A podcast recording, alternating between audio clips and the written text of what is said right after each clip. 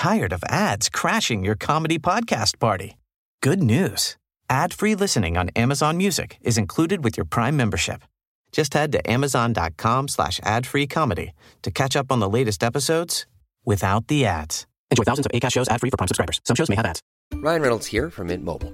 With the price of just about everything going up during inflation, we thought we'd bring our prices down. So to help us, we brought in a reverse auctioneer, which is apparently a thing. Mint Mobile unlimited premium wireless. Ready to get 30, 30, bit to get 30, bit to get 20, 20, 20, bit to get 20, 20, bit to get 15, 15, 15, 15 just 15 bucks a month. So, Give it a try at mintmobile.com slash switch. $45 upfront for three months plus taxes and fees. Promo rate for new customers for limited time. Unlimited more than 40 gigabytes per month. Slows. Full terms at mintmobile.com. Cool fact a crocodile can't stick out its tongue. Also, you can get health insurance for a month or just under a year in some states. United Healthcare short term insurance plans, underwritten by Golden Rule Insurance Company, offer flexible, budget friendly coverage for you. Learn more at uh1.com.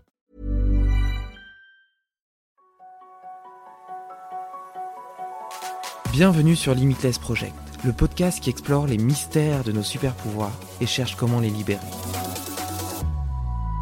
En discutant avec des scientifiques, médecins, sportifs ou entrepreneurs, je veux comprendre quels sont les secrets de la performance humaine et découvrir les meilleurs hacks pour optimiser ma vie, mes capacités et ma longévité. Si toi aussi tu veux exploser ton potentiel et améliorer ta santé, abonne-toi au podcast et rejoins ma newsletter pour recevoir chaque mois mes plus incroyables découvertes.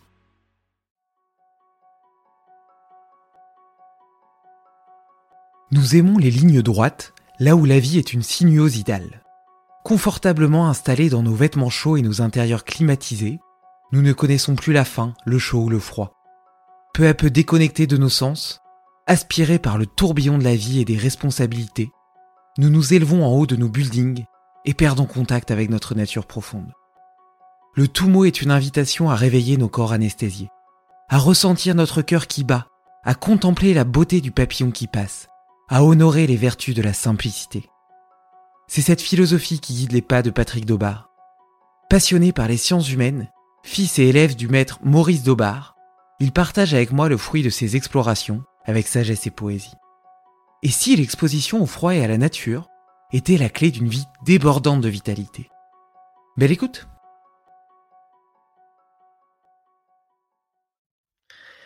Salut Patrick Salut David Tout va bien?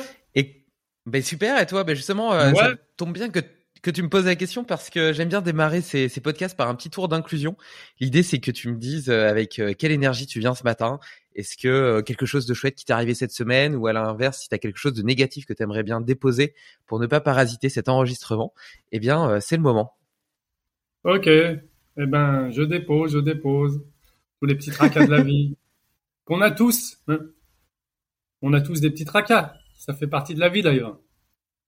J'aime bien dire d'ailleurs, que, en fait, on devrait se réveiller tous les matins en se disant, j'ai des problèmes. Ouais! Parce que ça veut dire que je suis vivant. hein, parce, que, parce que la vie, ça vient avec des problèmes.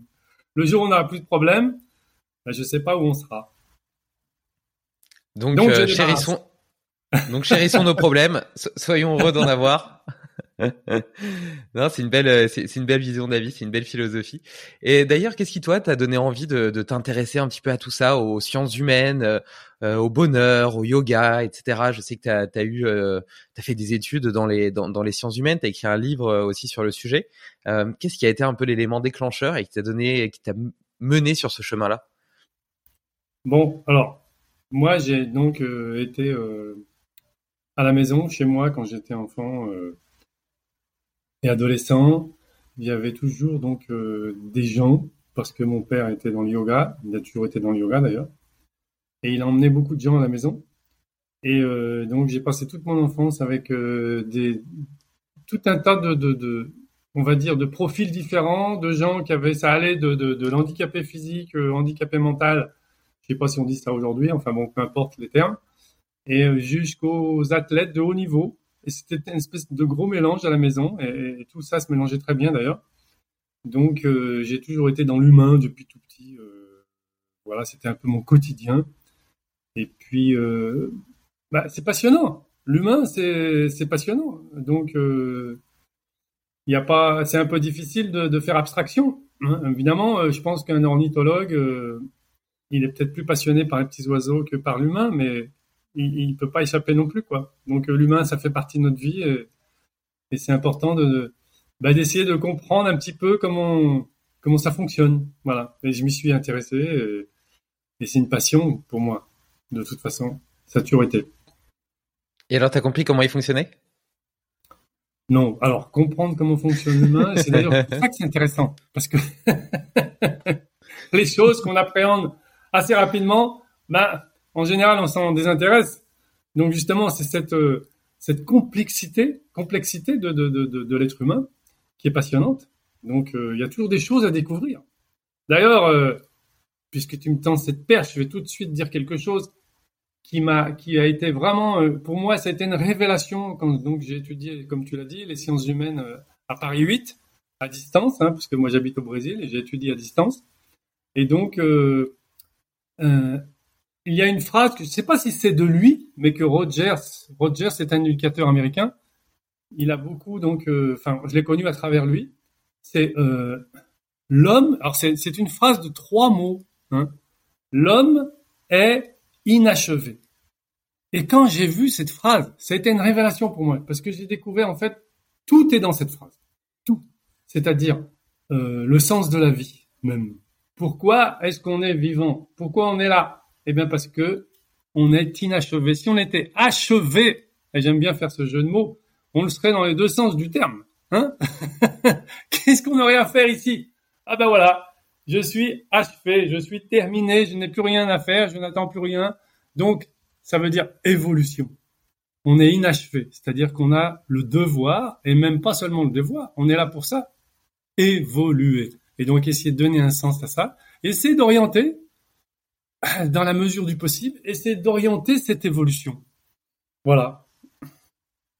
Ça me fait penser à, à, Guillaume Mathias, un autre invité que j'ai reçu sur ce podcast, qui est chercheur en neurosciences et qui explique que justement un état d'équilibre parfait, de plénitude, c'est un état inerte et que c'est justement les, les, les, frustrations quotidiennes qu'on a dans, dans, le, dans le cerveau, ces besoins d'aller chercher euh, des, des satisfactions comme la dopamine, l'ocytocine, les endorphines, la sérotonine, qui nous met en action, qui nous met en mouvement. Sans quoi, on resterait simplement là à regarder euh, le ciel peut-être et, euh, et on, serait euh, on serait dans un état totalement inerte. Et au final, c'est un petit peu ce que tu dis. C'est le fait qu'on soit inachevé qui donne aussi un sens à notre vie, qui nous met en action et qui me donne qui donne envie de sortir entre guillemets notre condition pour chercher la partie qui nous manque. rester euh, alors inerte, c'est peut-être pas un mot très heureux, mais rester en contemplation, regarder le ciel, c'est pas mal non plus. Hein. Non, c'est sûr. Bah d'ailleurs, c'est un petit peu ce qu'on fait euh, dans le yoga Tumo. Je me souviens de, de, de ces belles assises euh, par moins 10 degrés avant que le soleil ne se lève, à regarder euh, la, la, grandeur de la montagne. Et puis sur les cinq dernières minutes, quand les premiers rayons pointent derrière les, la roche et viennent réchauffer chaque petite parcelle de la peau, on, prend toute la mesure de, de la beauté de, de la nature et de cette chose incroyable qu'est le soleil et qu'on oublie parce que elle devient tellement commune, tellement habituelle, elle fait tellement partie de nos vies. Il y a aussi un autre truc en neurosciences qui s'appelle le facteur d'habituation. Et donc, euh, qui dit qu'en gros, euh, on prête beaucoup plus attention aux choses nouvelles et potentiellement, du coup, aux choses négatives qu'aux choses euh, positives qui vont bien. Donc, par exemple, on a rarement de la gratitude pour le fait d'être en bonne santé, d'avoir deux bras, deux jambes et de savoir respirer. Par contre, dès qu'on perd cette condition-là, alors là, on s'en aperçoit. Et je trouve que justement, cette, cette pratique de l'assise dans le Tumo permet de redécouvrir la chance et la bonté qu'on a euh, de vivre dans cet environnement qui est à la fois magnifique et en même temps particulièrement accueillant pour euh, l'animal humain que nous sommes. Bah exactement, mais c'est très bien. Je vois que tu as bien compris euh, ce que c'est que le yoga Tumo. Hein. Probablement que j'ai eu un bon maître. ouais. Et donc, je, peux peut-être rebondir sur ce que tu dis, en profiter. Donc, parce que le yoga Tumo, beaucoup de gens associent donc le yoga Tumo au froid. Alors évidemment, c'est un, c'est un, c'est essentiel dans, notre pratique, mais c'est, je dirais, c'est pas, c'est pas la véritable euh, essence du yoga tumo. Pour moi, le yoga tumo, c'est justement, euh, c'est la simplicité. C'est revenir à des choses très simples. Parce qu'on se complique trop la vie en général, et on a besoin de simplicité dans la vie. Et la simplicité, eh bien, c'est comme tu disais, c'est simplement se poser là et puis euh, admirer le, paysage, par exemple, hein, parce qu'on le yoga tomo c'est dans la nature. Donc, on revient à la nature dans une espèce de simplicité de, du geste et de qu'est-ce qu'on fait? Eh ben, on respire tranquillement et puis on se pose. Voilà. Et c'est un retour à la nature avant toute chose. Et je pense que si l'homme actuel il a besoin de quelque chose, hein, alors évidemment quand on parle de l'homme, nous les occidentaux, etc., etc. Quand on parle de l'homme, on parle de l'homme qui a pas des problèmes, euh, par exemple, qui est pas sous un bombardement, hein, évidemment, qui a pas pas en train de mourir de faim. Là, c'est une autre dimension. Donc, l'homme euh, qui est dans des circonstances à peu près normales, on va dire, hein, avec euh, donc les problèmes du quotidien. Je pense que le principal, peut-être même l'unique problème réel, c'est le manque de contact avec la nature. Et, ça, il y a un, philosophe français euh, que tout le monde connaît, euh, philosophe de la nature, qui s'appelle Pierre Rabhi, qui l'exprime très bien. Il dit qu'en fait, l'homme, aujourd'hui, il vit hors sol. Hors sol. C'est-à-dire qu'il a plus de contact avec le sol. Le véritable sol. Je parle pas du plancher de notre maison, et non. Le véritable sol, c'est-à-dire l'élément naturel. Donc la terre, le, le, rocher, euh, notre planète. C'est-à-dire qu'on devra enlever ses chaussures et être en contact avec le sol. Et ça, c'est très important et je rabâche ça à tout le monde. Je prends un taxi, par exemple, et je, moi, je parle avec les gens, hein, toujours. Ma mère m'a dit d'ailleurs que je fais ça depuis tout petit. C'est-à-dire que je vais acheter quelque chose euh, dans un magasin, je vais au supermarché et je parle avec la caissière ou le caissier. Et puis, le, chauffeur de taxi, je lui parle. Et je sais ce qu'il va me dire à peu près, qu'il est fatigué. Alors il est fatigué pourquoi? Parce que d'abord il conduit toute la journée, donc c'est très fatigant. Mais surtout, il n'a pas de contact avec le sol. Il est dans une voiture avec des pneus.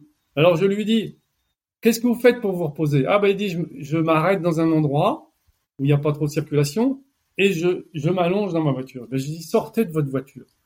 Et s'il y a un petit bout de terre, enlevez vos chaussures et mettez-vous pieds nus dans la nature. Et moi, il y a une époque où j'habitais, maintenant j'ai un jardin, je suis privilégié parce que j'ai un jardin. Donc, on n'a pas toujours un jardin à disposition. Et dans ma rue, hein, vous savez, donc j'habite au Brésil, donc les rues, euh, généralement, les trottoirs, ils sont tout cassés. Hein. Il y avait un petit coin, pas, pas grand-chose, 50 cm sur 50 cm, qui était tellement cassé, le trottoir, qu'on voyait la terre en dessous.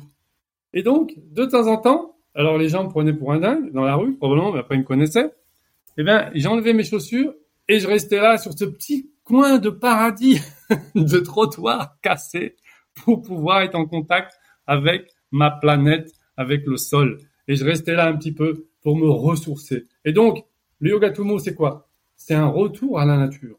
Et, on, et, et, pour, pour symboliser encore plus ce retour à la, à la nature, on se déshabille le plus possible.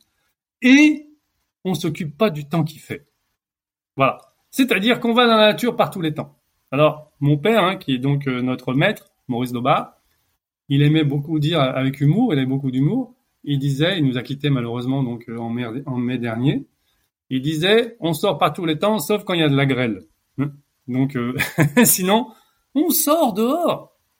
Sortez dehors, il pleut, et alors, sortez dehors, il fait chaud. Eh ben, sortez dehors, il fait froid, sortez dehors, alors, nous, en yoga tomo, eh bien, on sort avec le moins d'habits possible. Eh bien, quand il fait froid, on sort. Aussi. On sort pas seulement quand il fait chaud. D'ailleurs, il y a un spécialiste en linguistique, parce que j'ai aussi travaillé, euh, j'ai donné pendant 30 ans des cours de français ici, à Rio, hein, à Rio de Janeiro. Et donc, j'ai étudié un peu tout ça, et c'est intéressant. Un linguistique, c'était pas un gourou, je sais pas trop quoi, ou un maître de, de, de hein, de choses alternatives, il a dit, il faut arrêter avec cette expression qui fait beau, il fait mauvais. Regardez comme c'est intéressant ça. Quelle belle leçon qui nous a donné ce spécialiste en linguistique. Parce qu'il dit, il fait tous les jours beau. C'est tous les jours beau. Faut arrêter de dire qu'on se lève le matin, on ouvre la fenêtre, il fait mauvais aujourd'hui. Si on dit ça, on a flingué sa journée. Comment on va avoir une, une belle journée si on pense qu'il fait mauvais? Il fait beau tous les jours. Alors, ce qu'on peut dire, ah ben, aujourd'hui il pleut, c'est nuageux, le ciel est bleu, mais il fait pas mauvais, parce que la pluie, elle est belle, parce que tout est beau. C'est tout. C'est de la poésie, la vie. Avant toute chose, il pleut, c'est de la poésie. Il y a le ciel est bleu, c'est de la poésie. Hein? Donc, le yoga Tumo, c'est ça, c'est un retour à l'essentiel, à la simplicité. Comme le monde, David a besoin de simplicité. Mais c'est vraiment ça, on a besoin de simplicité. Trop de complications, trop de, de sophistication. Même dans j'observe, je vois sur. Euh, alors une petite observation. J'ai prononcé le mot gourou tout à l'heure. Alors évidemment, le mot gourou, c'est hyper mal vu partout, avec raison souvent, parce que c'est vrai qu'il y a des charlatans partout, dans tous les domaines, et donc aussi dans les gourous. Gourou en Inde, ça veut dire professeur, ça veut dire guide en fait. C'est tout. Cette dimension euh, mystique et mythique, ce sont les Occidents qui l'ont donné. Hein. Donc gourou, ce serait comme un espèce de guide. Et il y a une espèce de, de, blocage sur le mot gourou en France que je peux comprendre, tout à fait, hein, puisqu'il y a beaucoup de gourous qui sont des charlatans. Et aussi, il y a dans toutes les spécialités des charlatans. Mais ce, que, ce dont je m'aperçois, ça c'est une petite parenthèse, c'est que, alors, le mot gourou est inacceptable dans la société, mais maintenant, il y a des milliers et des milliers, peut-être même des millions de gourous. Parce que si vous, vous branchez YouTube, il y a des gourous partout maintenant. J'en suis un.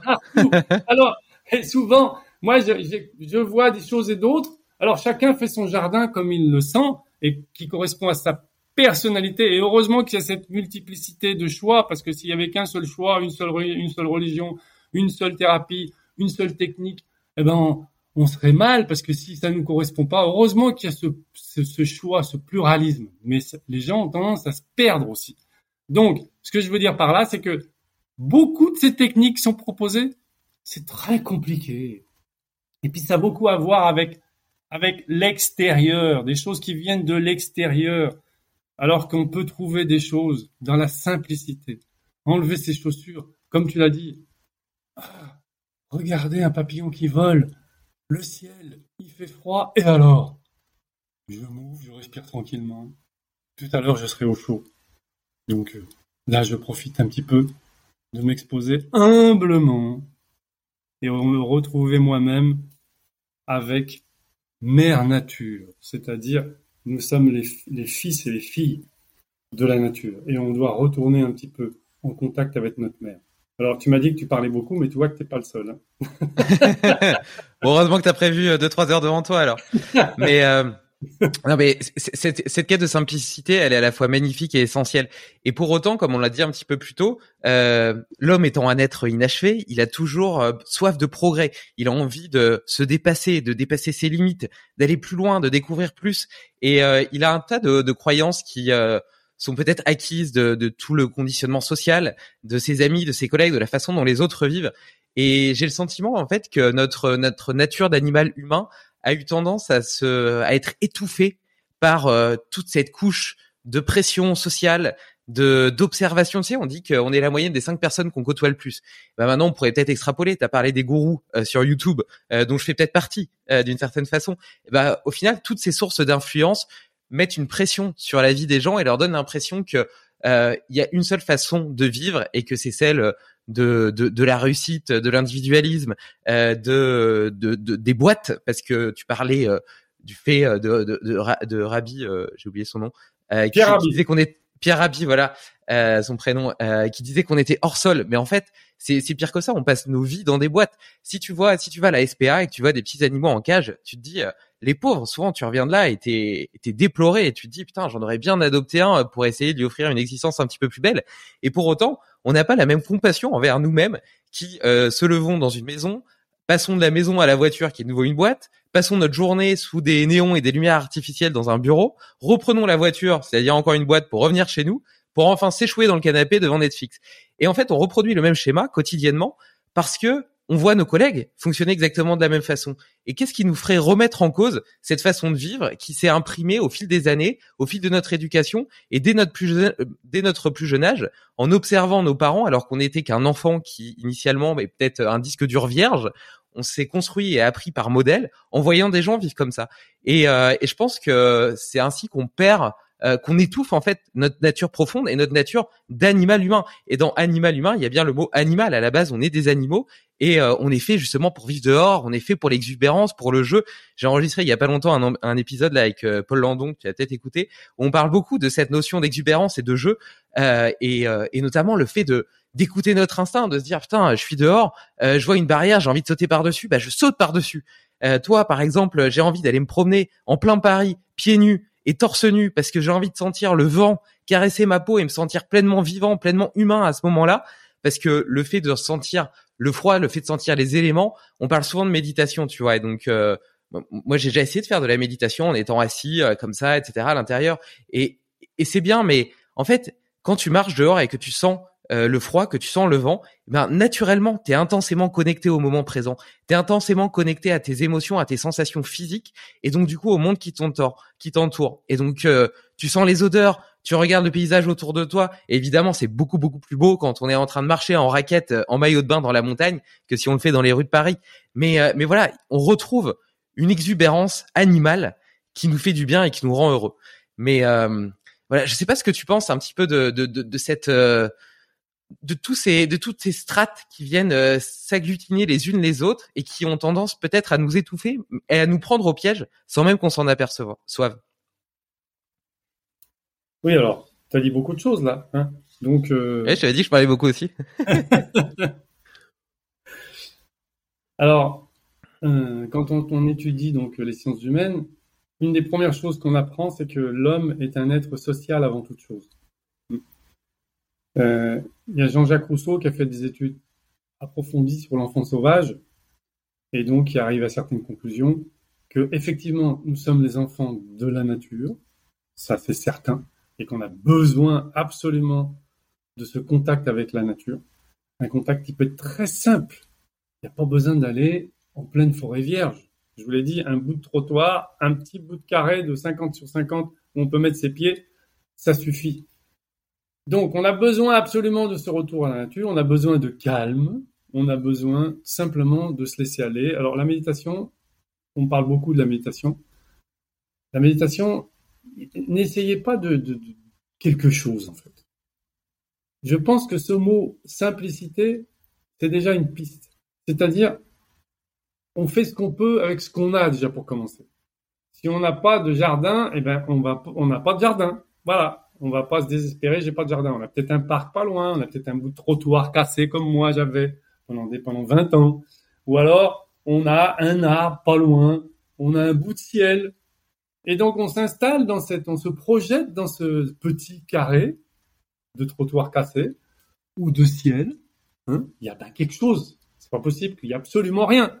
Donc, on se met, on se pose là, que ça soit par le contact physique parce qu'on a, on s'est déchaussé et, on, et effectivement on est en contact avec la nature, ou alors par le regard. La contemplation, c'est une méditation. Et tout simplement, on essaye de simplifier les choses. Alors qu'est-ce que ça veut dire? Ah ben regarde le bleu du ciel, ou alors les tons de gris. Je regarde le ciel, il y a plein de nuages. Au mieux de penser il fait mauvais, ben je vais essayer d'avoir un regard de peintre ou de photographe. La poésie, je vous l'ai déjà dit, c'est essentiel. Mais c'est quoi la poésie? Ben, La poésie, par exemple, c'est quand on regarde un arbre, c'est essayer de distinguer les différentes euh, tonalités de vert que chaque feuille nous donne d'une feuille à l'autre. Le gris du ciel. Et là, je suis sur ces gris, ces tonalités, ces nuances de gris. Et j'observe, j'essaye d'en découvrir le plus possible. Et je suis concentré sur ces tonalités, comme un peintre avec sa palette. On n'a pas besoin d'avoir une palette pour être peintre. On peut être peintre simplement dans l'admiration, dans la contemplation. Et là, je reviens sur une simplicité et je décroche un petit peu de tout ce que tu viens de dire. Mais ça ne veut pas dire que je dois tourner le dos à tout ça. Alors attention, ça, ça c'est très important. C'est euh, une des caractéristiques de l'être humain, c'est qu'il est extrémiste. Et ça, c'est vraiment une caractéristique qui lui fait du mal. On est toujours extrémiste. Il faut, vraiment faire attention à, à s'observer soi-même, nous disait Krishnamurti. On doit s'observer constamment. Il ne s'agit pas que ça devienne une obsession. Non, on est en observation. Et alors, qu'est-ce que c'est que l'extrémisme? Je vais donner quelques exemples. Moi, j'appelle ça la théorie de l'élastique. Je ne sais pas si vous voyez le catch, les combats de catch. Donc, il y a le ring. Et alors, il y en a, évidemment, le catch, c'est marrant, mais c'est des casse-coups, hein, les, gars qui font du catch. Ils se projettent contre l'élastique du, ring pour prendre de la force. Ils vont dans l'autre, l'autre côté, ils se retrouvent dans l'autre élastique et du coup, ça les projette avec force. Et après, ils rentrent dans l'adversaire et donc ils le font tomber grâce à cette force que j'appelle, donc c'est la théorie de l'élastique. Eh bien, l'humanité, elle fonctionne comme ça. C'est-à-dire qu'elle se projette d'un élastique à l'autre, c'est-à-dire d'un extrême à l'autre. Si on prend l'éducation, par exemple, l'éducation des parents par rapport à leurs enfants, bah, il n'y a pas si longtemps que ça, c'était la répression. C'était silence et fais ce qu'on te dit. Hein et on, alors ça, c'est une extrême, c'est des extrêmes, ça, c'est une extrême. OK? Et on est passé à l'autre extrême, c'est les enfants qui commandent à la maison. Donc, vous voyez, c'est la théorie de l'élastique. Alors, le juste milieu, il va falloir le trouver à un moment donné, parce qu'on peut pas se projeter d'un élastique à l'autre. Parce que si on continue comme ça, on va revenir sur la répression.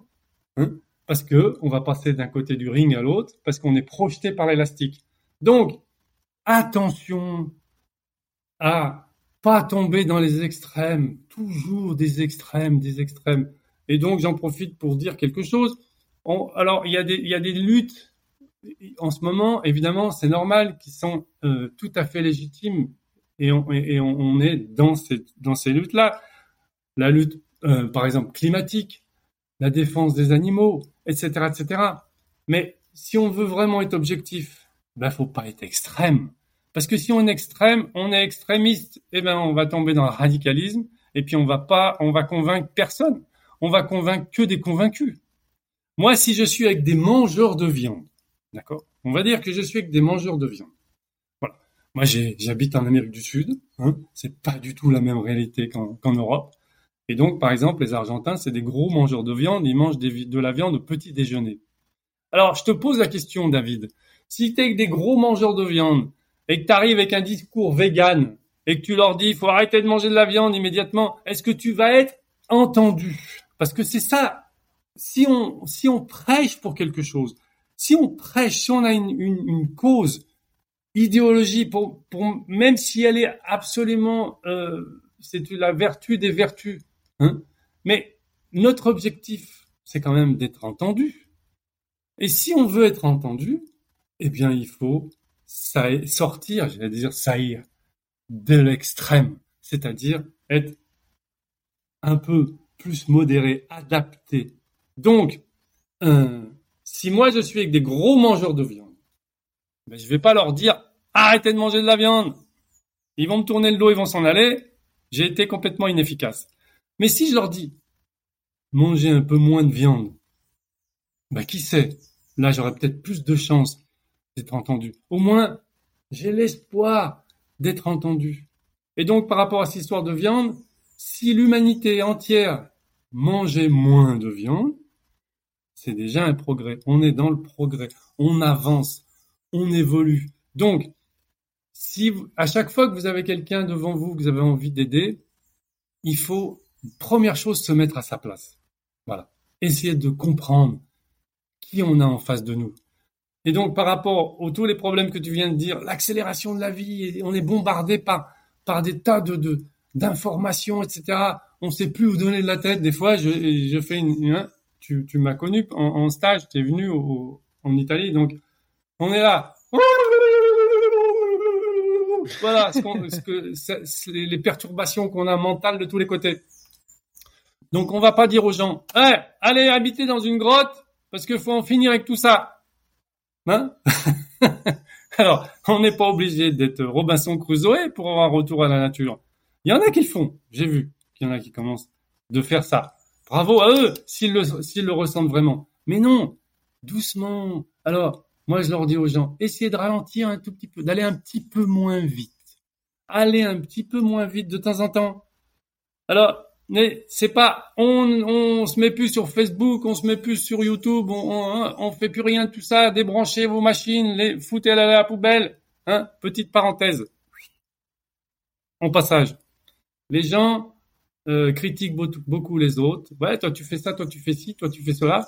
Ouais, euh, le réchauffement climatique, papa, là. Mais moi, ce que je vois souvent, c'est que les gens ils utilisent Facebook pour critiquer que je sais pas trop qui a pris l'avion et ils utilisent Facebook pour critiquer. Et il faudrait qu'ils sachent que pour que Facebook fonctionne, il y a des milliers d'avions qui volent. Enfin bon, ça c'est une petite parenthèse au passage. Donc, bien sûr que la technologie c'est une merveille. C'est une merveille. La médecine c'est une merveille. Les médicaments c'est une merveille. Alors, on va tourner le dos à tout ça parce qu'on a été trop dans l'extrême on a trop utilisé de médicaments, on a trop remis la responsabilité de notre santé à la médecine, on va tourner le dos à tout ça. Ok, alors on va avoir une infection urinaire et peut-être qu'on va mourir à cause d'une infection urinaire si on prend pas de médicaments. Donc, on va pas tourner le dos à tout ça. On va simplement être conscient de que, par exemple, la médecine. Merci la médecine. Vive la médecine. Vive les médicaments mais je dois aussi me responsabiliser pour ma santé. Donc je vais participer. Hein, je vais vivre d'une manière que je vais avoir une participation effective pour ma santé. C'est-à-dire que je vais collaborer avec le médecin. Je vais pas tout remettre au médecin. Ça, c'est l'extrême, hein, l'élastique à gauche, là. Ou alors, tourner le dos complètement à la médecine, non, je vais sur la voie du milieu. C'est-à-dire que merci le médecin, heureusement qu'il est là, parce que si je suis malade, je peux compter sur lui. Mais je vais me responsabiliser pour ma santé. Je vais faire certaines choses. Eh ben, je vais faire attention à mon alimentation, un petit peu, à l'eau que je bois. Ça, on pourrait en parler, un chapitre entier sur l'eau qu'on boit. Et puis, regarder le ciel, comme tu l'as dit. Alors, les réseaux sociaux, c'est pareil. Bien, vive la, vive les machines, vive la technologie. Mais peut-être qu'on peut, hein, diminuer un petit peu, prendre ce qui est bon, mais pas tourner le dos forcément. Et donc je disais, le, l'être humain, c'est un être social. On a besoin des autres. On a besoin de vivre en, en, en communauté et avec l'autre. Je parlais de Jean-Jacques Rousseau, donc il a fait des expériences et il s'est aperçu que l'homme sauvage, en fait, si tu le mets dans la société, s'il reste au fin fond de l'Amazonie, il n'y a pas de souci. Mais s'il vient dans la société, il va falloir qu'il s'adapte. Donc, parce que sinon, il va être complètement écrasé et il va être donc euh, en souffrance constamment. Il va falloir qu'il s'adapte. Et l'adaptation, eh bien, c'est un, une des qualités de l'être humain. L'être humain, il a une capacité extraordinaire de s'adapter. Le problème, euh, David, et j'enchaîne sur un autre sujet, c'est que, puis après je te redonne la parole, c'est que cette adaptation, elle fonctionne dans tous les sens du terme. C'est-à-dire qu'on est capable de s'adapter à des choses qui nous font du mal et on est capable de s'adapter à des choses qui nous font du bien, on va dire comme ça. Les gens, alors moi je dis toujours, euh, je vais par exemple, je vais chez quelqu'un qui habite face à une avenue, là, des autoroutes qui, ça passe sans arrêt, les voitures, etc. Alors je regarde et je dis, ah, je sais pas comment tu fais pour habiter là, et il me dit, je suis habitué. Alors on s'habitue à tout. Mais on peut peut-être choisir ce à quoi on va s'habituer. Alors, je répète toujours, je dis, j'ai parlé de bombardement, j'ai parlé de gens qui meurent de faim, et j'ai parlé de gens qui n'ont pas le choix. Il existe des gens qui n'ont pas le choix. Évidemment, c'est pas la peine de le dire, ça on le sait. On est tous conscients qu'il y a des personnes qui n'ont pas le choix, qui vivent dans une. Moi, j'ai voyagé, j'ai connu beaucoup de gens dans la misère, j'ai vu des choses, et je sais qu'il y a des gens qui n'ont pas le choix. Donc là, on parle pas de ces gens-là. On parle de gens qui, pourraient avoir le choix, qui peuvent avoir le choix. Mais bon, bah ma foi, ils ils ont pas trop choisi et ils sont mis dans un endroit où il y a du bruit constamment et ils sont habitués. Je donne cet exemple parce que c'est un exemple. Bien sûr, comment s'habituer Mais moi, j'ai pas envie de m'habituer à ça. J'ai plutôt envie de m'habituer à autre chose que je vais essayer de choisir. Je vais m'habituer à parce que je sais que je vais m'adapter. Donc, on revient sur le yoga Je vais m'habituer à m'exposer dehors peu importe le temps qu'il fait, parce que je sais que mon corps va s'habituer. Parce qu'il a cette faculté extraordinaire de s'habituer, de s'adapter. Et je vais faire des choix. Il y a des choses dans ma vie, évidemment, que j'ai, j'ai pas pu choisir. Et donc, je me suis habitué, euh, malgré euh, mon choix que j'aurais, que j'ai pas pu avoir à ce moment-là. Bien sûr, on est tous conscients de ça. Mais on essaye. On essaye. Et des petites miettes, une miette ici, ah ben tiens, là, ici, j'ai fait un choix quand même, etc., etc. Parce que il y a des moments, j'ai pris conscience de ceci, de cela, et on ouvre, je dis toujours, on ouvre son espace conscience pour pouvoir avoir le plus de choix en fonction de ses possibilités, évidemment, matérielles, économiques, etc. Il y a beaucoup de difficultés en ce moment. On sait. Et on, s'ouvre aux autres. Et on est là. On, est euh, dans un état de, de, de sensibilité par rapport à l'autre. Parce que, en fait, tout ce travail qu'on fait, c'est comme, euh, donc, euh, pour revenir à, à notre ami euh, Rogers, l'homme est inachevé. Donc, on a, on va dire, c'est pas vraiment, comme je dis, le devoir, c'est qu'on n'a pas d'autre choix. On évolue. Mais c'est pas, ah, je vais évoluer, donc c'est un travail narcissique sur moi-même, il y a que moi qui compte je vais revenir dans mon monde intérieur, je vais faire de la méditation toute la journée, etc., etc., parce que moi, j'ai besoin d'évoluer, parce que Rogers, il a dit que je suis inachevé. Il y a un travail à faire sur soi, il y a un retour à faire sur soi. Comme j'ai dit, une des portes, c'est le retour à la nature. Mais tout ça, c'est à mettre au service de l'autre. C'est-à-dire, cette évolution personnelle, elle est au service de l'autre. Et on est attentif à l'autre. Et on est à l'écoute et on observe. Moi, si je vais dans la favela, et j'y suis allé souvent, j'ai donné beaucoup de, de, de, de, de cours, euh, donc euh, bénévoles, j'ai fait beaucoup de bénévolat. Il y a des choses, je vais pas leur dire parce que ils ont, ils vont pas pouvoir écouter certaines choses puisque ils ont pas le choix. Ils sont là dans la favela. Je vais pas leur dire, vous devriez habiter au bord de la mer. D'ailleurs, ils habitent au bord de la mer à Rio, les, gens qui habitent dans la favela, ils ont la vue sur la mer parce qu'ils habitent en haut des, collines. Mais je vais pas leur dire qu'est-ce que vous faites là? Vous devriez choisir l'endroit où vous habitez. Non, parce que là, je sais qu'ils n'ont pas le choix. Donc il faut adapter son discours en fonction de, la réalité des gens. Et ça, je reviens sur ce que je disais. On va pas dire à des gros mangeurs de viande d'arrêter de manger de la viande. On va pas dire à des gens qui habitent dans la favela, vous devriez habiter dans un endroit euh, où il y a plus de, de confort, etc. Donc on, on adapte son discours. On doit observer. Hein, donc David, toi, par exemple, je t'ai vu à l'œuvre, tu es un garçon formidable, hein et donc euh, je sais que tu as des choses à passer aux gens. C'est pour ça que j'ai accepté ton, ton invitation. D'ailleurs, je te remercie. J'ai même pas eu le temps au début de, de, te dire merci pour cette invitation. Et merci pour tout ce que tu fais sur ta chaîne. C'est pas YouTube, hein, c'est une chaîne euh, transversale, c'est ça, qui passe d'un d'une plateforme à l'autre. C'est ça, j'ai pas bien compris. Ouais, on peut écouter les podcasts un petit peu sur tout, donc euh, sur Apple Podcasts, sur Spotify, ah etc. Et puis il y a les retranscriptions vidéo effectivement qui, qui sont disponibles sur YouTube. Mais écoute, euh, je te, je te remercie également d'avoir accepté cette invitation et de me réjouir déjà depuis une demi-heure euh, de, de, ta grande sagesse, qui me parle tout particulièrement parce que je pense que je, je, fais typiquement partie de, de ces gens extrémistes. je l'ai été pendant toute une période de ma vie avec des tas d'addictions euh, à l'alcool, aux drogues, aux filles, au travail, à l'argent. Et, euh, et puis euh, depuis quelques quelques années, j'ai pris un virage à 180 degrés dans ma vie et j'ai commencé à m'intéresser au potentiel humain. Et donc j'ai changé ma nutrition, mon sommeil, mes habitudes de vie, mon ma capacité à bouger, etc. Et je me sens certainement beaucoup mieux à tout niveau. Et je dis souvent dans mes podcasts, Limitless Project a changé ma vie parce que je me sens aujourd'hui plus heureux, plus épanoui, mieux dans mon corps, mieux dans ma tête. et pour autant, j'ai créé euh, tous ces changements avec un monde de, de, de, de croyances et de cohérence. Le cerveau a, a, absolument besoin de cohérence. Et du coup, si tu te convaincs du fait que tu as besoin de tes 8 heures de sommeil par nuit ou que si tu manges euh, certains aliments, euh, tu vas pas bien les digérer, du coup ça va pas être très bon pour toi, etc. Et eh ben c'est difficile de d'avoir des inflexions et de et de et de se dire oh ben c'est pas grave aujourd'hui je vais aller complètement à l'encontre de mon monde de croyances et je vais m'adapter et manger différemment ou dormir différemment et donc j'ai eu cette phase un petit peu extrémiste où euh, j'avais euh, commencé à m'intéresser à la physiologie, euh, à, à, tous ces sujets, aux sciences du sport, etc. Et puis je commençais à entreapercevoir ce qui pouvait être le début d'une voie qui me semblait idéale pour moi.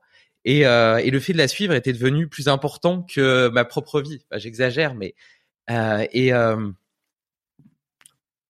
et du coup, j'étais clairement extrémiste parce que dans certains contextes sociaux ou dans certaines euh, dans, certains contextes de la vie, euh, j'étais gêné par ça parce que j'étais j'avais reproduit les mêmes extrêmes que j'avais eu par le passé avec les drogues sur euh, des choses qui étaient certes vertueuses mais qui étaient tout aussi peu maîtrisées. Mais j'ai souvent besoin d'aller au fond des choses, tu vois, de pousser les choses vraiment jusqu'à leur maximum. Donc, euh, pour reprendre ton exemple du, euh, du catch, de tirer l'élastique à son maximal, à son maximum, pour ensuite réussir à trouver l'équilibre. Et après, tu vois, par exemple, je prendrais comme exemple l'organisation. J'étais un fou d'organisation et pour réussir, comme je suis quelqu'un d'un peu hyperactif et de très curieux, euh, pour réussir à faire tout ce que je voulais dans ma journée, chaque chose avait des cases, des cases qui leur étaient bien déterminées. Je me levais toujours à la même heure, je me couchais toujours à la même heure, et tout était bien orchestré dans ma journée. Et certes, ça m'a permis euh, d'avoir une productivité incroyable et de faire beaucoup plus de choses que la plupart des gens n'arrivent à faire en une journée. Mais la conséquence, ça a été que euh, même les personnes avaient des créneaux qui leur étaient déterminés et avaient du mal à sortir de leur case. Et puis euh, j'ai une femme, j'ai une petite fille qui est née que j'adore. Et petit à petit, j'ai appris à gommer ces cases. Et j'ai réussi à garder, et d'ailleurs ça a été vrai pour, tout le reste aussi, j'ai réussi à garder les enseignements de ce que j'avais expérimenté, donc les choses que j'avais découvertes, que j'avais comprises, tout en tout en apportant de la flexibilité. Donc ça s'est fait en deux temps. Tu vois, il y a la première phase où tu pousses à fond et tu essaies de te créer un, monde de cohérence, et puis la deuxième où tu dis ok, je, je, je maîtrise ma vie, je maîtrise ce que je fais, et euh, je peux me permettre euh, justement de d'avoir de, de, la flexibilité, tu vois. Et, euh, et sans sans venir insulter entre guillemets tout le monde de cohérence que je me suis créé dans mon cerveau. Et je parle souvent de cohérence parce que en fait, le, cerveau adore la cohérence et il a besoin d'un tout qui le tient. Et donc, quand tu, euh, par exemple, quand un viandard euh, ou plutôt un vegan va parler à un viandard, le, le vegan, il a son monde de cohérence dans lequel le fait de manger de la viande ne peut pas exister. C'est un non-sens total.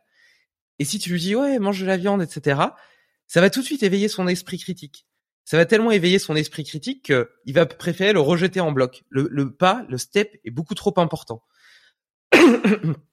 Et euh, en fait, ça demande, ça demande de l'énergie d'appréhender de nouvelles connaissances, de nouvelles compréhensions. Quand quelqu'un vient toquer à la porte, de, à la fenêtre de ton aquarium avec un autre monde qui est complètement différent du tien, ça te demande du courage d'aller le découvrir et de laisser de côté tout ce que tu penses être la réalité pour aller embrasser le sien et aller faire un petit tour dans son aquarium. Et donc, je me perds un petit peu dans mon explication, mais ce que je veux montrer par là, déjà, c'est que je suis d'accord avec toi, c'est qu'ensuite, euh, par euh, par l'extrémisme, j'ai réussi à trouver de la flexibilité, mais que ça s'est fait en deux temps. Et la troisième chose, c'est que tout ça, en réalité, se résume dans le fait d'apprendre à se connaître et à connaître les autres. Et je pense que c'est là où tu dis toute euh, tout le toute la profondeur et toute l'importance de ta pensée. C'est dans le fait d'être vraiment capable de s'oublier soi-même pour aller embrasser le monde de l'autre, essayer de le découvrir tel qu'il est, dans toute sa complexité, sans le juger, et malgré le fait qu'il puisse être à des années-lumière de ce que, de ta compréhension, de ta façon de voir le monde ou de ta façon de voir la vie. Et pour ça, je pense que déjà, ça nécessite de soi-même bien se comprendre.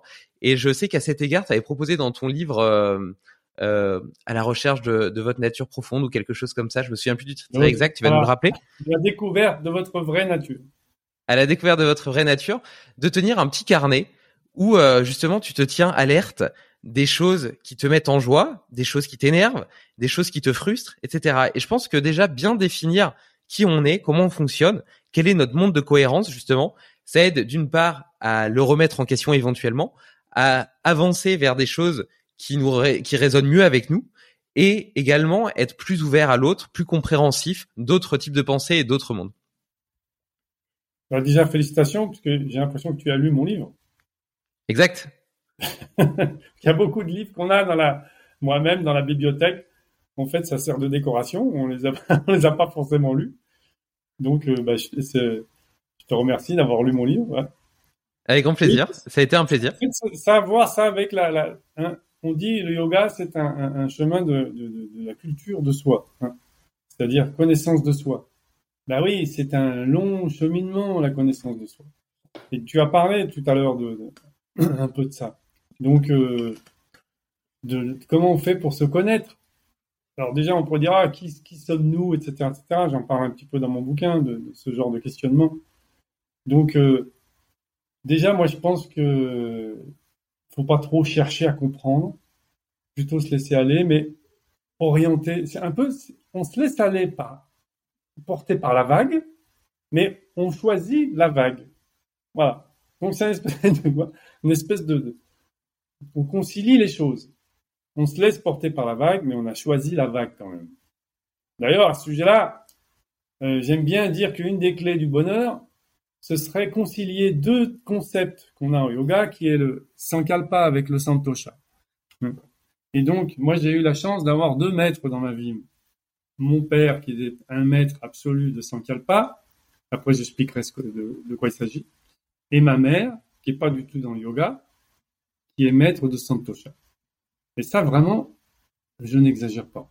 Ma mère, ma mère c'est vraiment maître de Santosha. Qu'est-ce que c'est que Santosha? Santosha, c'est vivre l'instant présent. Vivre l'instant présent et vraiment profiter de chaque instant.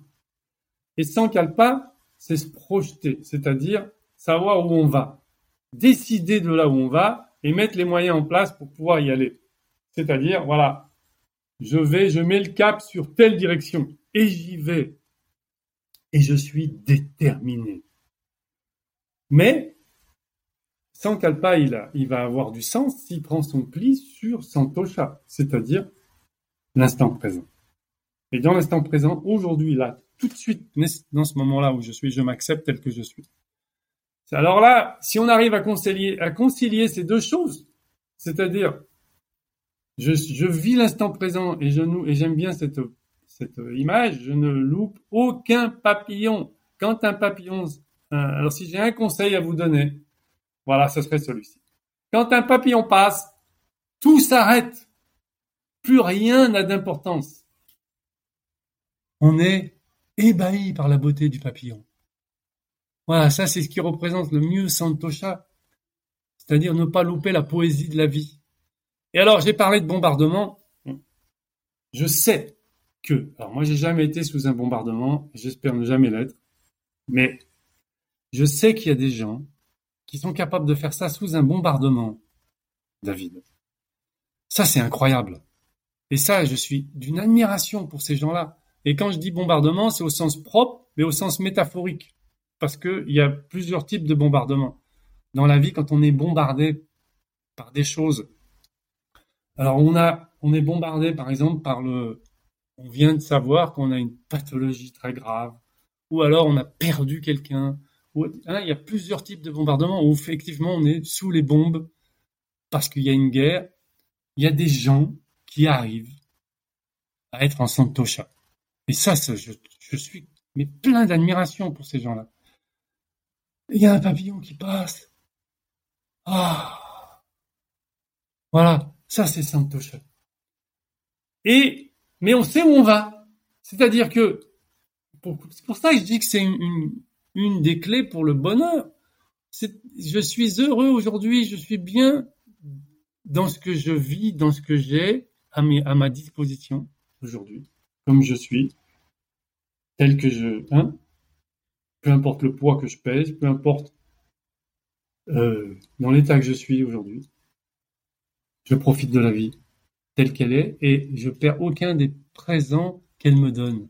J'aime bien citer Nadia Boulanger qui était une prof de musique, donc euh, hyper respectée au début du XXe siècle, et qui disait euh, tous, tes jours sont bénis.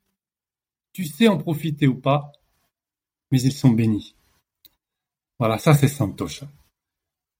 Et alors, en plus, on a la perspective d'un lendemain meilleur parce que je sais où je vais. Parce que j'ai décidé, j'ai choisi la vague sur laquelle je vais surfer. Et je me laisse porter par la vague, mais une vague que j'ai choisie. Voilà. Pas mal. Hein. ouais. Mais d'ailleurs, en, étant tourné comme ça vers euh, l'action, tu vois, ouvert euh, ouvert aux opportunités, un petit peu comme euh, Jim Carrey dans Yes Man, qui qui dit oui à tout. Et donc bien sûr, c'est c'est extrême, mais j'ai le sentiment parfois qu'on on a du mal à anticiper l'importance de certaines actions qui semblent être euh, peu importantes et qui en réalité auront des conséquences fondamentales sur la suite de notre destin. Et, euh, et parfois, tu vois, justement, je reprends le terme, ça serait le thème de notre interview. D'accord, bah écoute, je, je reprendrai dans le titre. Ouais, ouais. Et, et, parfois, tu vois, tu, tu, tu, ressens au plus profond de toi que tu devrais, euh, je sais pas, écouter tel podcast, envoyer un mail à une personne que t'admires. Parfois, c'est des toutes petites actions. Et euh, tu, sais pas très bien pourquoi, mais tu sais que tu as envie de le faire. Et il y a, y a plein de gens qui le font jamais parce que euh, ils sont pétris de croyances limitantes. Et, euh, et justement, c'est tellement simple, tellement facile qu'ils pensent que ça vaut pas le coup. Et pour autant, eh ben, cette petite pièce, cette petite inflexion dans leur destin, peut les faire radicalement changer de chemin et potentiellement euh, justement surfer la vague qui les anime réellement et euh, qui vibre au plus profond d'eux-mêmes. Et euh, de cette petite action qui initialement était un petit rien, juste un battement d'aile d'un papillon, eh ben il peut y avoir tout un tas de réactions en chaîne qui changera radicalement ta vie. Et, et parfois d'ailleurs tu t'en rends compte quand tu regardes le passé et tu vis certains moments sans trop savoir quel sens ils prennent dans le grand puzzle de ta vie. Et puis après avec le recul, tu revois ce même moment, c'était un tout tout tout petit détail. Et tu t'aperçois à quel point il a eu une importance majeure sur tout ce que tu es devenu. Et, euh, et ce que je veux dire par là, c'est euh, l'importance, donc comme tu dis, de, vivre le moment présent et de savoir vers où tu vas aller, mais aussi d'être euh, d'être dans l'action, d'accepter euh, d'accepter ses envies, c'est son instinct, de l'écouter et de, de, de s'ouvrir aux opportunités, de s'ouvrir à ses envies et d'y aller, tu vois. Il y a plein de gens qui ont des rêves, qui ont, qui ressentent au fond d'eux ce qu'ils doivent faire en réalité, mais qui ont tellement peu confiance en leur intuition qu'ils osent pas passer à l'acte, alors que c'est justement potentiellement ça qui pourrait tout changer. Et, euh, et, tu parlais aussi de trouver le, le calme et d'être capable de vivre le moment présent malgré les bombardements, les bombardements physiques ou les bombardements de la vie. Est-ce que tu penses que c'est une des raisons qui euh, pousse euh, les gens qui font du yoga à aller s'exposer au froid et notamment à l'eau froide, qui est un stress majeur et euh, total pour le corps, pour l'esprit aussi, parce que pour le, corps, on se dit je peux mourir, je vais mourir. Il dit sors tout de suite de là. Il a plein de thermorécepteurs sur sur ses orteils, sur ses doigts, etc. qui lui disent cette eau elle est glaciale. Si tu restes là, tu vas crever. Sors tout de suite. Et, euh, et, donc, en conséquence, tu peux commencer à hyperventiler, à sortir un, à sentir un inconfort extrême. Et euh, malgré tout, en, simplement en allongeant l'expiration, tu peux réussir à trouver du calme, trouver du calme dans l'inconfort, te sentir bien et même finir par y trouver du plaisir, à contempler. Là, on avait de la chance parce qu'on s'exposait au froid dans la montagne avec la beauté du paysage autour. Ça a quand même rien à voir avec les petites douches froides que tu fais dans ta salle de bain. Non, là, en plus, t'as le, t'as vraiment quelque chose à contempler autre que les murs de ta salle de bain. Et, euh, et, et se rendre compte de cette puissance que tu as de transformer quelque chose qui initialement était extrêmement négatif et un stress intense pour ton corps et pour ta tête en quelque chose où tu te sens bien, apaisé, calme, présent, en contemplation, euh, et ben ça te donne une, une force et une, euh, un pattern qui permet potentiellement de gérer tous les stress de la vie. Mmh. Alors bon, la question, si j'ai bien compris, c'est pourquoi les gens font ça? Euh, exact. il y a plusieurs ça fait donc moi depuis au début des années 2010 que donc j'ai collaboré avec mon père, Maurice Doba. donc je continue son œuvre. Au Vétan, là tout est venu. Hein. Et donc j'ai observé les gens. J'ai eu beaucoup de, on va dire, le temps d'observer parce que ça fait donc euh, plus de dix ans à raison de quatre euh, c'était à l'époque quatre semaines, hein, quatre groupes, donc euh, chaque hiver. Donc ça fait déjà une quarantaine de groupes au minimum. Plus euh, donc maintenant c'est cinq semaines, parce qu'on a de plus en plus de monde. Et vous êtes d'ailleurs tous les bienvenus. On accueille tout le monde à bras ouverts. Des gens les plus frileux. On a même des gens qui sont. On a vu une, femme une fois qui était euh, qui avait la phobie du froid. Pour elle, c'était morbide, le froid, elle associait ça à la mort.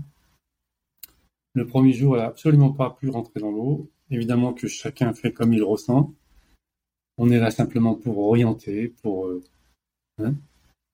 euh, même, parfois, il faut même pas encourager, tu vois. C'est juste orienter et dire là, non, mais il n'y a pas de souci.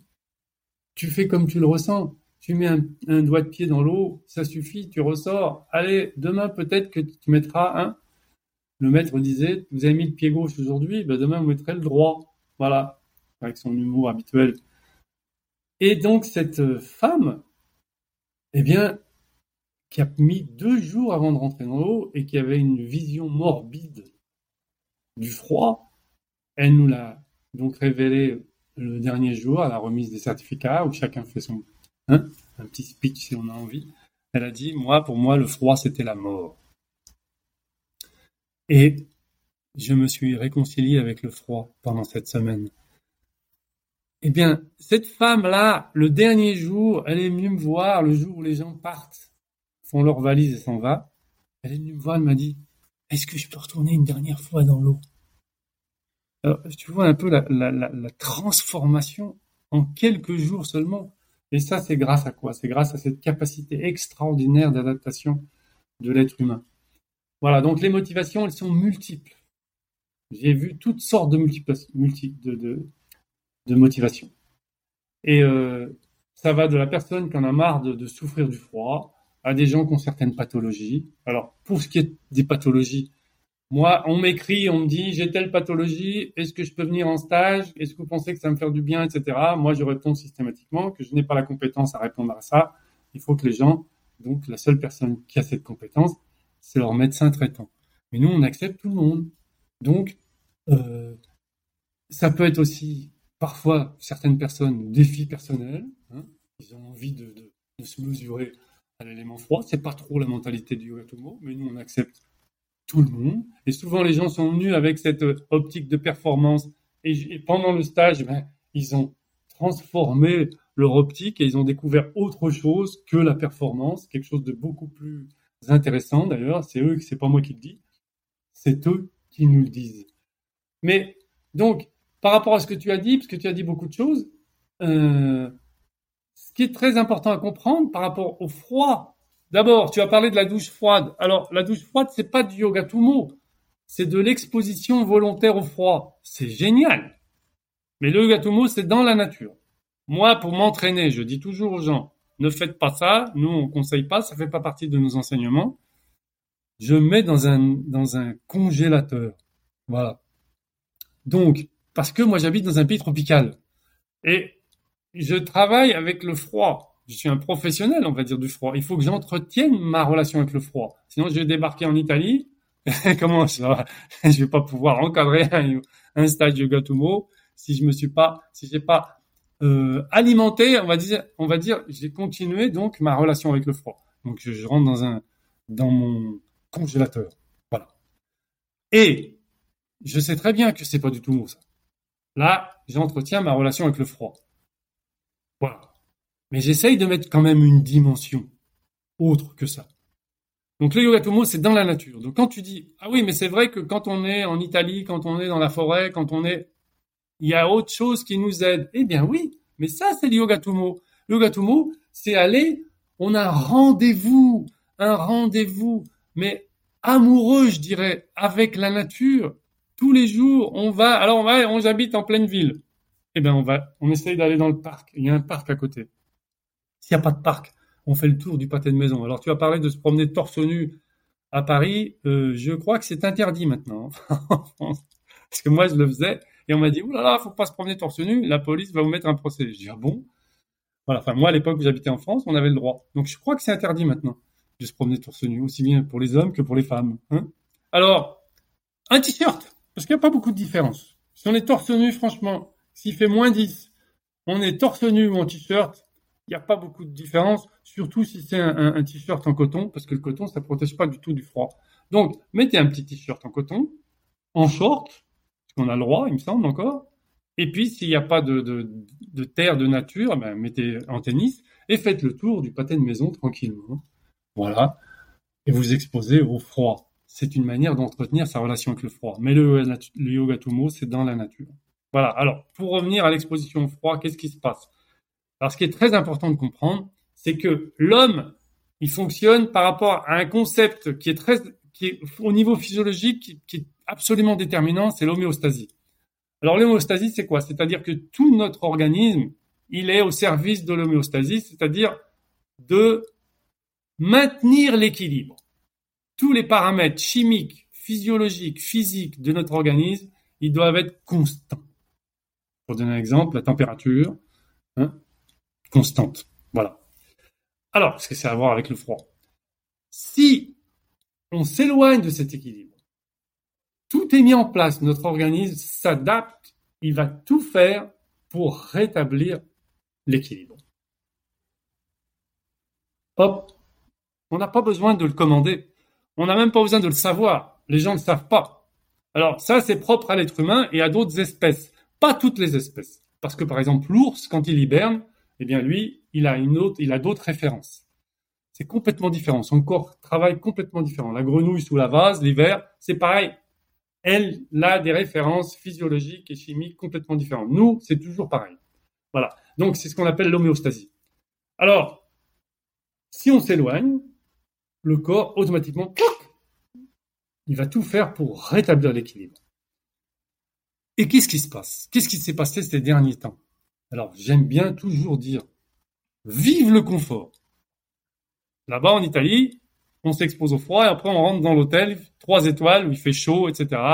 On s'occupe de nous, l'équipe de l'hôtel s'occupe de nous, ils font notre lit, ils nous font à manger, n'est-ce pas? David, il rigole parce qu'il connaît. Hein Donc on a le confort, mais l'homme moderne, on va dire comme ça, c'est plein de scientifiques le disent depuis des décennies et des décennies. C'est pas que les yogis qui disent ça. Il y a des scientifiques qui le disent.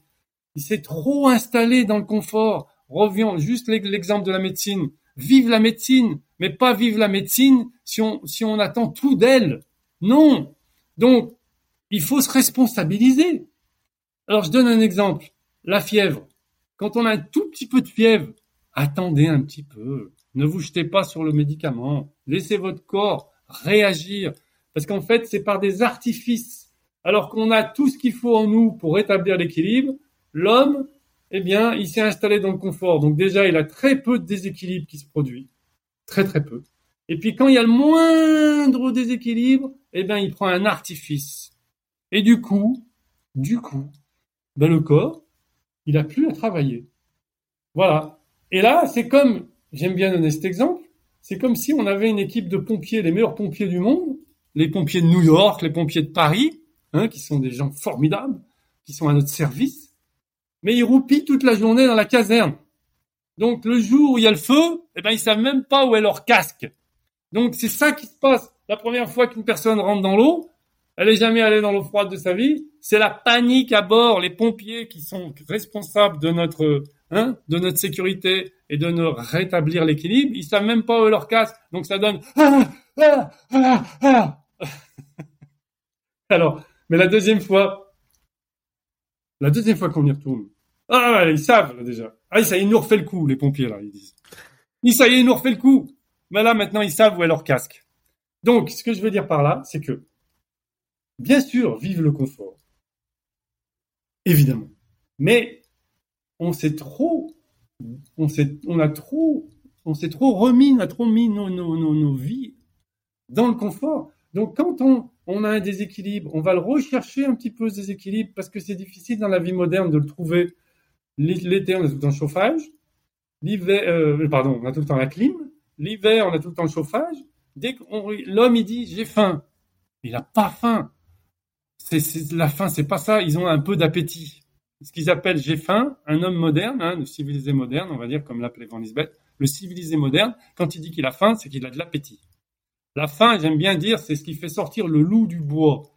Alors les gens, quand ils me disent, oh là là, faut que j'aille manger, je me sens pas bien. Alors on est par exemple, on se promène en forêt, tout ça, il faut qu'ils aillent dans un restaurant. Je dis, mais c'est pas le moment de manger là, on est dans une forêt. Ah non, non, parce que je me sens pas bien si je mange pas. Alors je lui dis, je lui dis à cette personne-là, je dis, je peux te poser une question, tu risquerais ta vie pour manger là? Ben non, ça va pas. Non, t'as pas faim. Parce que, en fait, la faim, c'est ce qui fait sortir le loup du bois.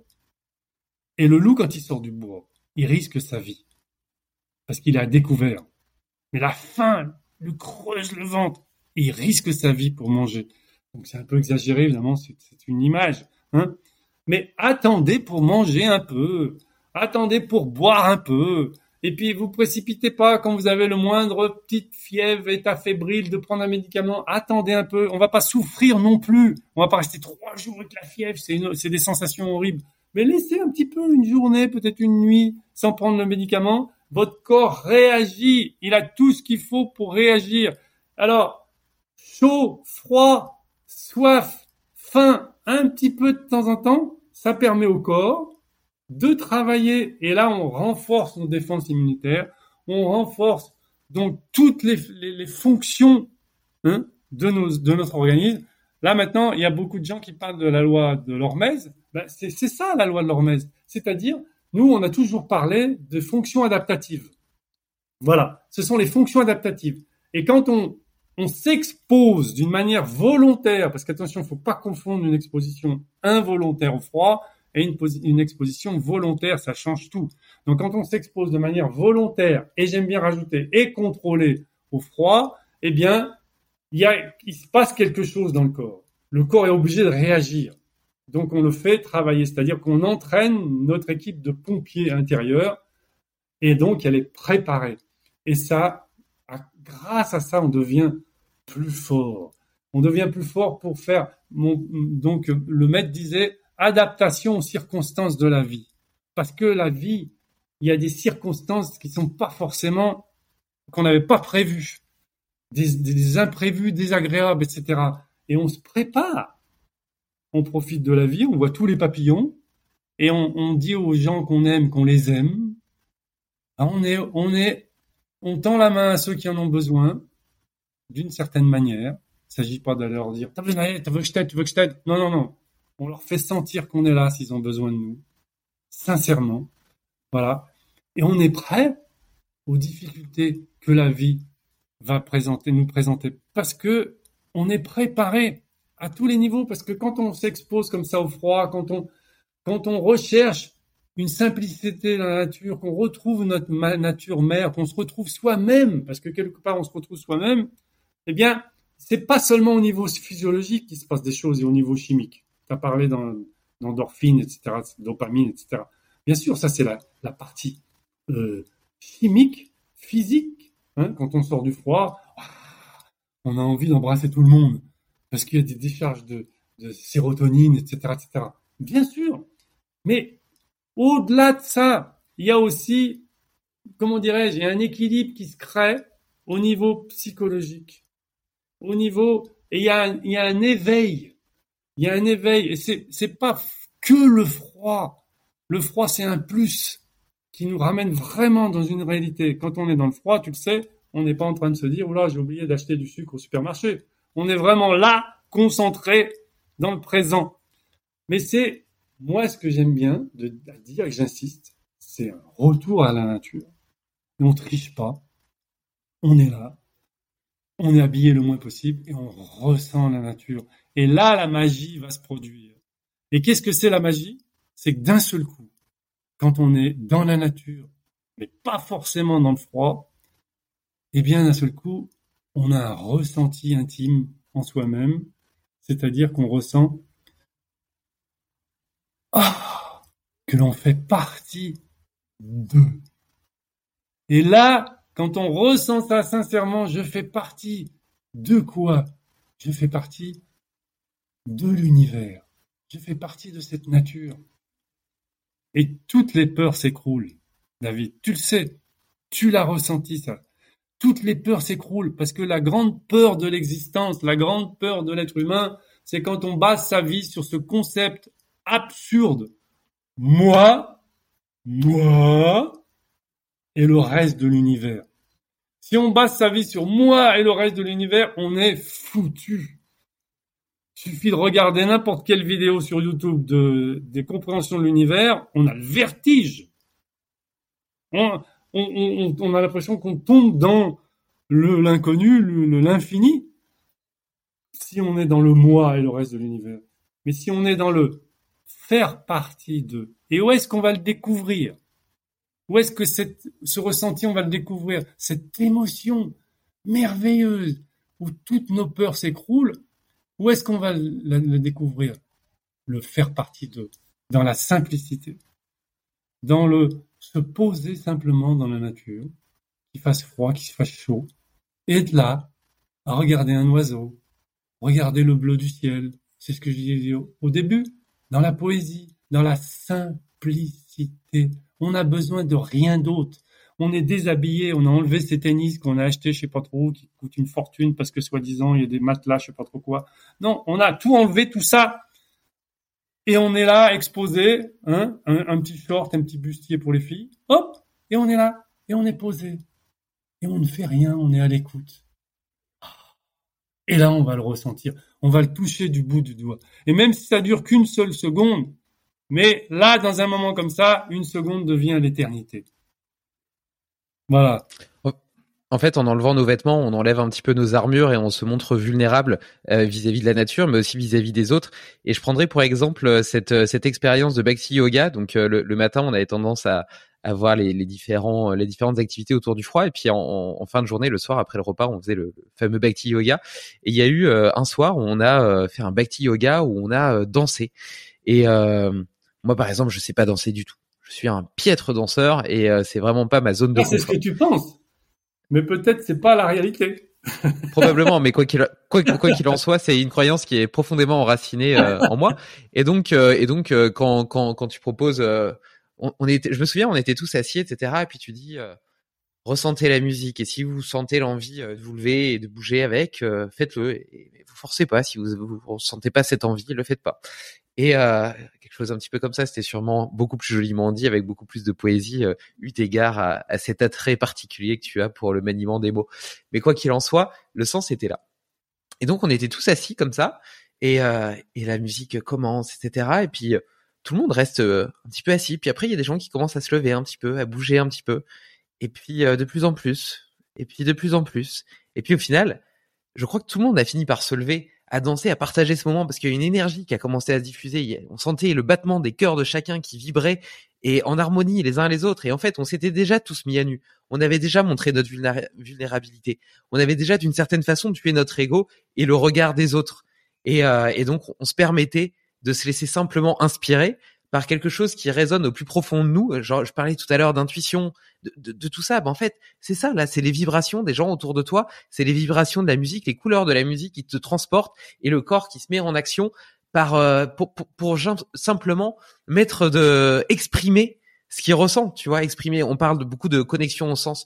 Tout à l'heure, tu as dépeint euh, comment est-ce que tu pouvais appréhender la beauté d'une feuille, les différentes nuances de vert, etc. Eh ben, le Bhakti Yoga et cette danse notamment, j'avais l'impression que c'était simplement le corps qui était euh, non plus contrôlé par le cerveau, mais simplement connecté à ses sens, connecté à l'énergie qui vivait autour de lui et qui se permettait d'être simplement lui sans avoir peur. Et, on en revient justement à ce que tu disais. Et c'est vrai que c'est ça peut-être la chose fondamentale que le froid nous apprend, c'est de perdre cette peur maîtresse de toutes les autres qui euh, diminue entre guillemets euh, notre expérience de vie et l'intensité de la vie et d'ailleurs, et d'ailleurs pour moi ça a été le, ça a été, et c'est assez marrant parce que tu vois le dernier jour, je crois, toujours dans une logique d'ego, le dernier jour, je crois qu'on est resté 16 euh, ou 17 minutes dans l'eau qui devait être à 0 ou 1 degré. Ça c'est, ça c'est pour mon ego, je suis fier. Mais si je dois parler de l'expérience la plus transformatrice pour moi, ça a été cette expérience du jeudi soir du Bhakti Yoga où on a tous dansé ensemble et où on sentait cette énergie. Tu vois, c'est ça le truc qui m'a le plus marché en réalité. Alors qu'à la base, je venais pour le froid. Tu as parlé de vulnérabilité. La vulnérabilité, effectivement, quand on est dans le froid déshabillé, on fait pas le malin parce qu'on est vulnérable. Et automatiquement, on est dans l'humilité. Et ça, c'est une vertu extraordinaire, un sentiment extraordinaire qui est la base de tout. Et c'est ça, c'est à partir de cette humilité qui, va produire des choses, qu'on va découvrir des choses en nous. Et effectivement, là-dedans, souvent, les gens, ils se permettent pas de danser parce qu'il y a le regard de l'autre, parce qu'ils vont se sentir ridicules, etc. Et, tout ça, il faut s'en débarrasser de tout ça. Et c'est ce qu'on a fait. On a fait pendant cette semaine hein, merveilleuse. pour moi, chaque semaine, c'est une merveille. alors évidemment, je, travaille, je suis en train d'orienter le groupe, etc. Mais moi, je, je comment dire, euh, je kiffe, on va dire. Hein, David, je kiffe total parce que c'est un, vécu extraordinaire. On est tous, on est tous ensemble là et il se passe des choses qu'on n'a pas besoin d'aller chercher, qu'on n'a pas besoin d'analyser, et c'est tout ce que tu viens de décrire, parce qu'effectivement, et oui, le soir, on chante ensemble, et on, danse, etc. Il n'y a pas que aller s'exposer au froid, il y a aussi tout ça qui se passe pendant notre, notre semaine. Et donc, euh, euh, cette humilité, c'est fondamental. Il faut aller la chercher, l'humilité c'est pas un concept théorique qui vient de l'intellect. Tu as parlé de ah ben c'est plus par l'intellect. Et oui, parce que c'est directement avec le cœur. Voilà, on est dans un ressenti de cœur et on a partagé, on est allé euh, dans le froid ensemble. On a vécu des choses. Et c'est aussi ça qui nous permet de danser après au chaud dans la salle parce que oh ben, on a vécu des choses ensemble. Quelque part, on était en difficulté à des moments dans le froid. Hein Donc, tu as parlé de 17 minutes, mais juste pour rassurer les gens, ça c'est le dernier jour, là où c'est un petit peu plus libre. Mais sinon, il y a un temps, il n'y a pas de temps minimum. C'est-à-dire que le temps minimum, c'est pas rentrer dans l'eau. Évidemment, d'abord, il n'y a pas que l'eau, il y a aussi la méditation le matin, avant le lever du soleil. Il y a la sortie en raquette, et puis il y a donc l'apothéose pour beaucoup de gens, c'est-à-dire on va dans l'eau avant le repas de midi. Et là, il n'y a pas de temps minimum. Les gens vont il y a un temps maximum. Le premier jour, c'est quelques minutes, même pas deux, trois minutes, pas plus, maximum.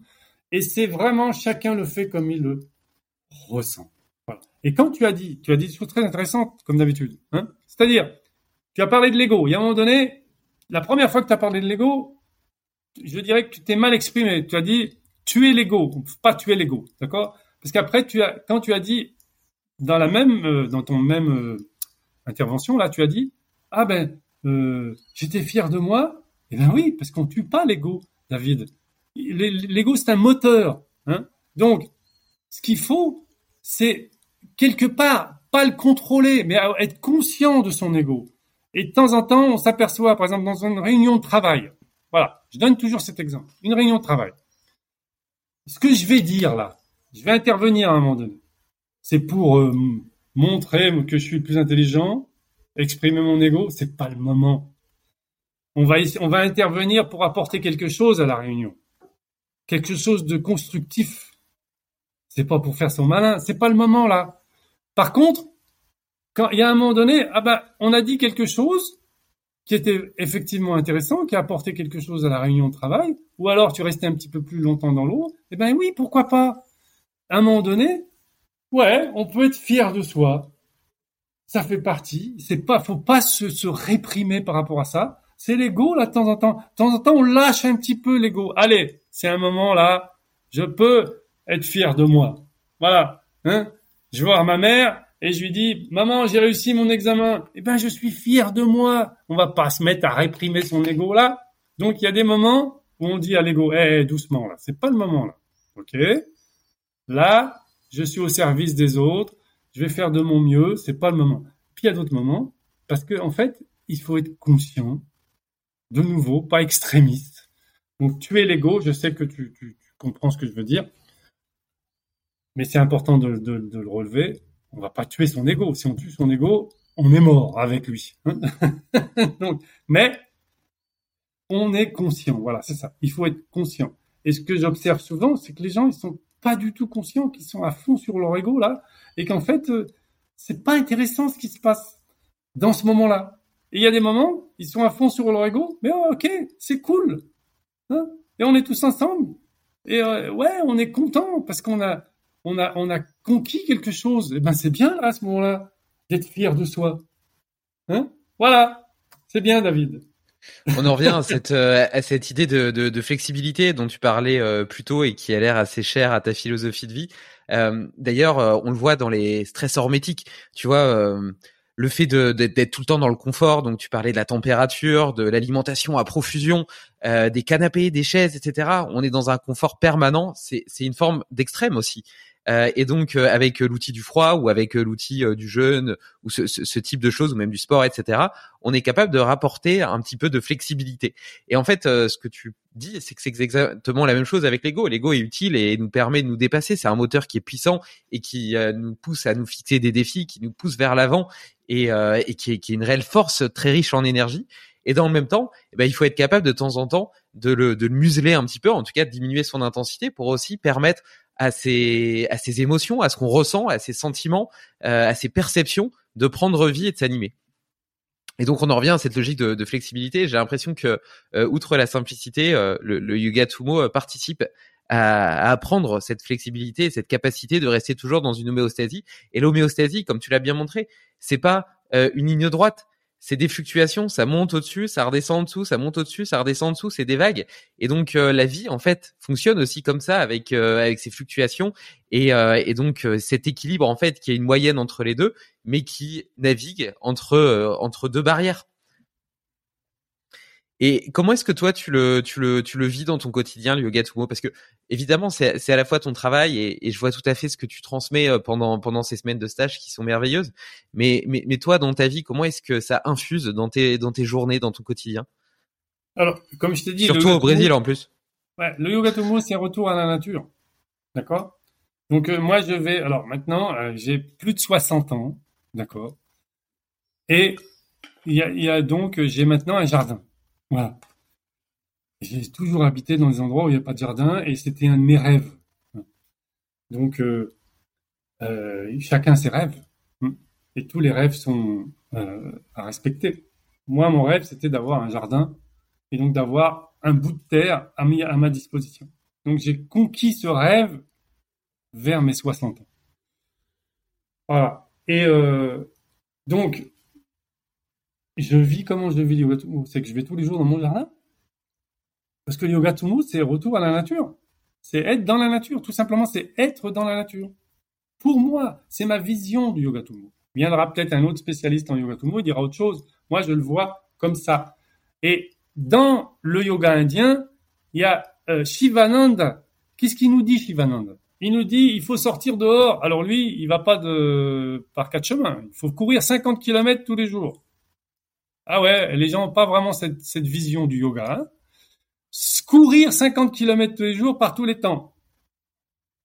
Mon père a fait ça, il l'a pris au pied de la lettre. Il courait pieds nus dans la forêt tous les jours. Peut-être pas 50 km, mais il sortait. Tous les jours, il courait. Voilà. Eh bien, il a fait le marathon des sables à 68 ans. Hein. Donc ça, c'est aussi fait partie du yoga. C'est-à-dire, Shivananda nous dit, sortez tous les jours par tous les temps, peu importe le temps qu'il fait. Et moi, c'est ce que je, voilà, c'est ce que j'essaye de vivre. C'est-à-dire, je sors tous les jours. Alors, ici à Rio, il y a la nature partout. Il y a la montagne, il y a la forêt, il y a un lac, il y a l'océan, il y a la baie. La nature, elle est partout. La nature, elle est partout. Donc, j'aurais même pas besoin d'un jardin. Il suffit que je, j'aille dans, un endroit par là, la plage ou quoi que ce soit. On, on, fait, on va là où on peut on s'adapte en fonction de sa, de sa réalité. Voilà, on essaye d'améliorer un petit peu sa réalité, mais en attendant qu'on n'arrive pas à l'améliorer, je vous l'ai dit, moi, tant que j'avais pas de jardin, eh ben, j'allais dans mon coin de, de trottoir cassé. Voilà, c'était ça que j'avais à, à, ma disposition. alors maintenant, j'ai un jardin, donc je sors. Alors, il fait chaud, hyper, hyper chaud, je suis dehors. Alors, je suis pas forcément resté euh, euh, deux heures en plein soleil, mais je sors tous les jours. Et des fois, il pleut. Et des fois, il y a la tempête. Je sors. Il y a un jour, je racontais une petite anecdote. Il y avait une tempête et ça, j'avais peur parce que je regardais, je surveillais le haut des arbres qui se balançaient. Ça se balançait de tous les côtés. Puis de temps en temps, il y a une branche qui, hein, qui casse ou quoi que ce soit. Donc, faut faire là, on est là. On se dit, oula, je vais, je vais éviter quelque chose qui va pour pas que ça me tombe sur la tête. Donc, on est vulnérable. Tiens, de nouveau vulnérable. Et là, j'étais donc euh, tout nu, d'ailleurs, dans mon jardin, au milieu de la tempête. Et à un moment donné, je me suis dit, mais t'es complètement dingue. Qu'est-ce que tu fous là? Et à ce moment-là, j'ai vu un oiseau qu'on appelle, je sais plus, c'est frégate, oui, frégate. C'est un oiseau que j'admire. Je l'admire, cet oiseau, depuis toujours. Il est magnifique d'abord. Le design, il est magnifique.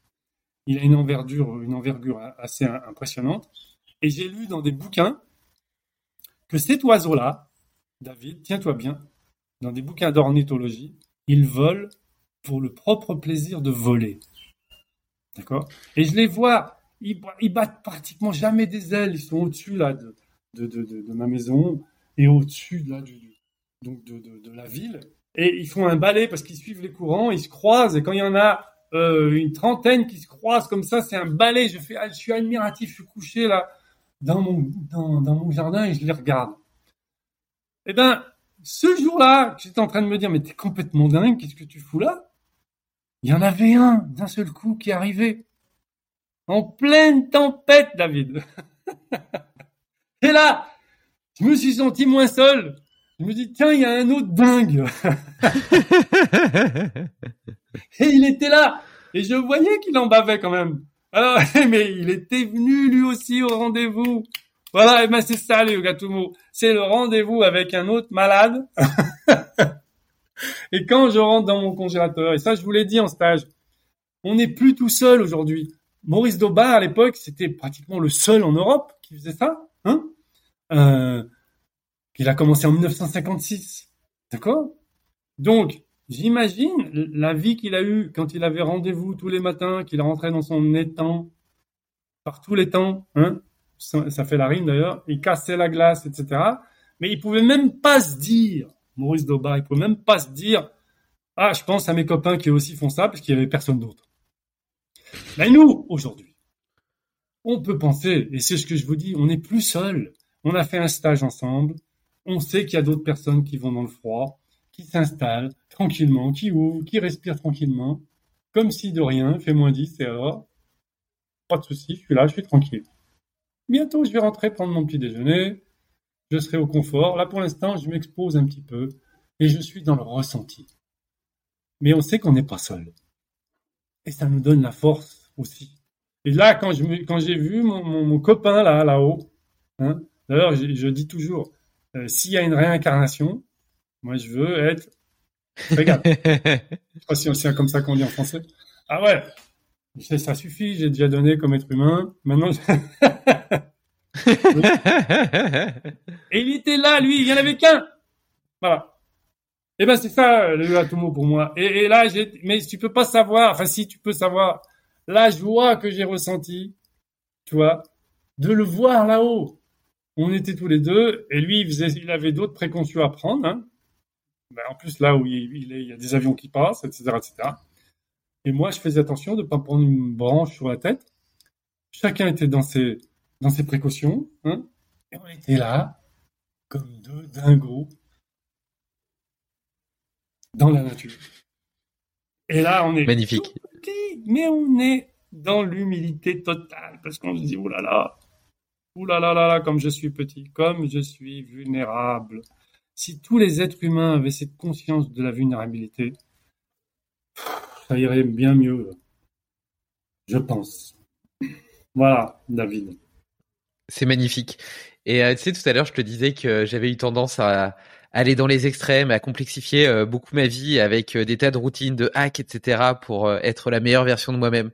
Et donc, le matin, je me réveillais pile à 5h50 et puis euh, je faisais ma mobilité devant ma lumière rouge et puis euh, je faisais ma petite méditation puis après je faisais mon sport et puis après ceci et puis après cela et tout était hyper bien orchestré. Et maintenant le matin simplement euh, je vais marcher pieds nus en short sans, sans, sans t-shirt donc torse nu parce que dans le sud de la France à Poussan dans mon petit village c'est encore autorisé Peut-être que c'est interdit, mais je le sais pas encore. Et, euh, et, forcément, déjà, ça pose des questions. Tu vois, quand tu vois quelqu'un marcher en ville en étant pieds nus, euh, il y, a, y, a, des gens parfois qui m'interpellent en me disant ah mais vous marchez pieds nus, vous avez pas mal aux pieds, etc. Attention au verre, etc. Et puis surtout, euh, donc je continue ma petite balade. Je suis avec mon chien parce que j'en profite pour partager ce moment-là avec mon chien qui, euh, qui aime sortir dehors.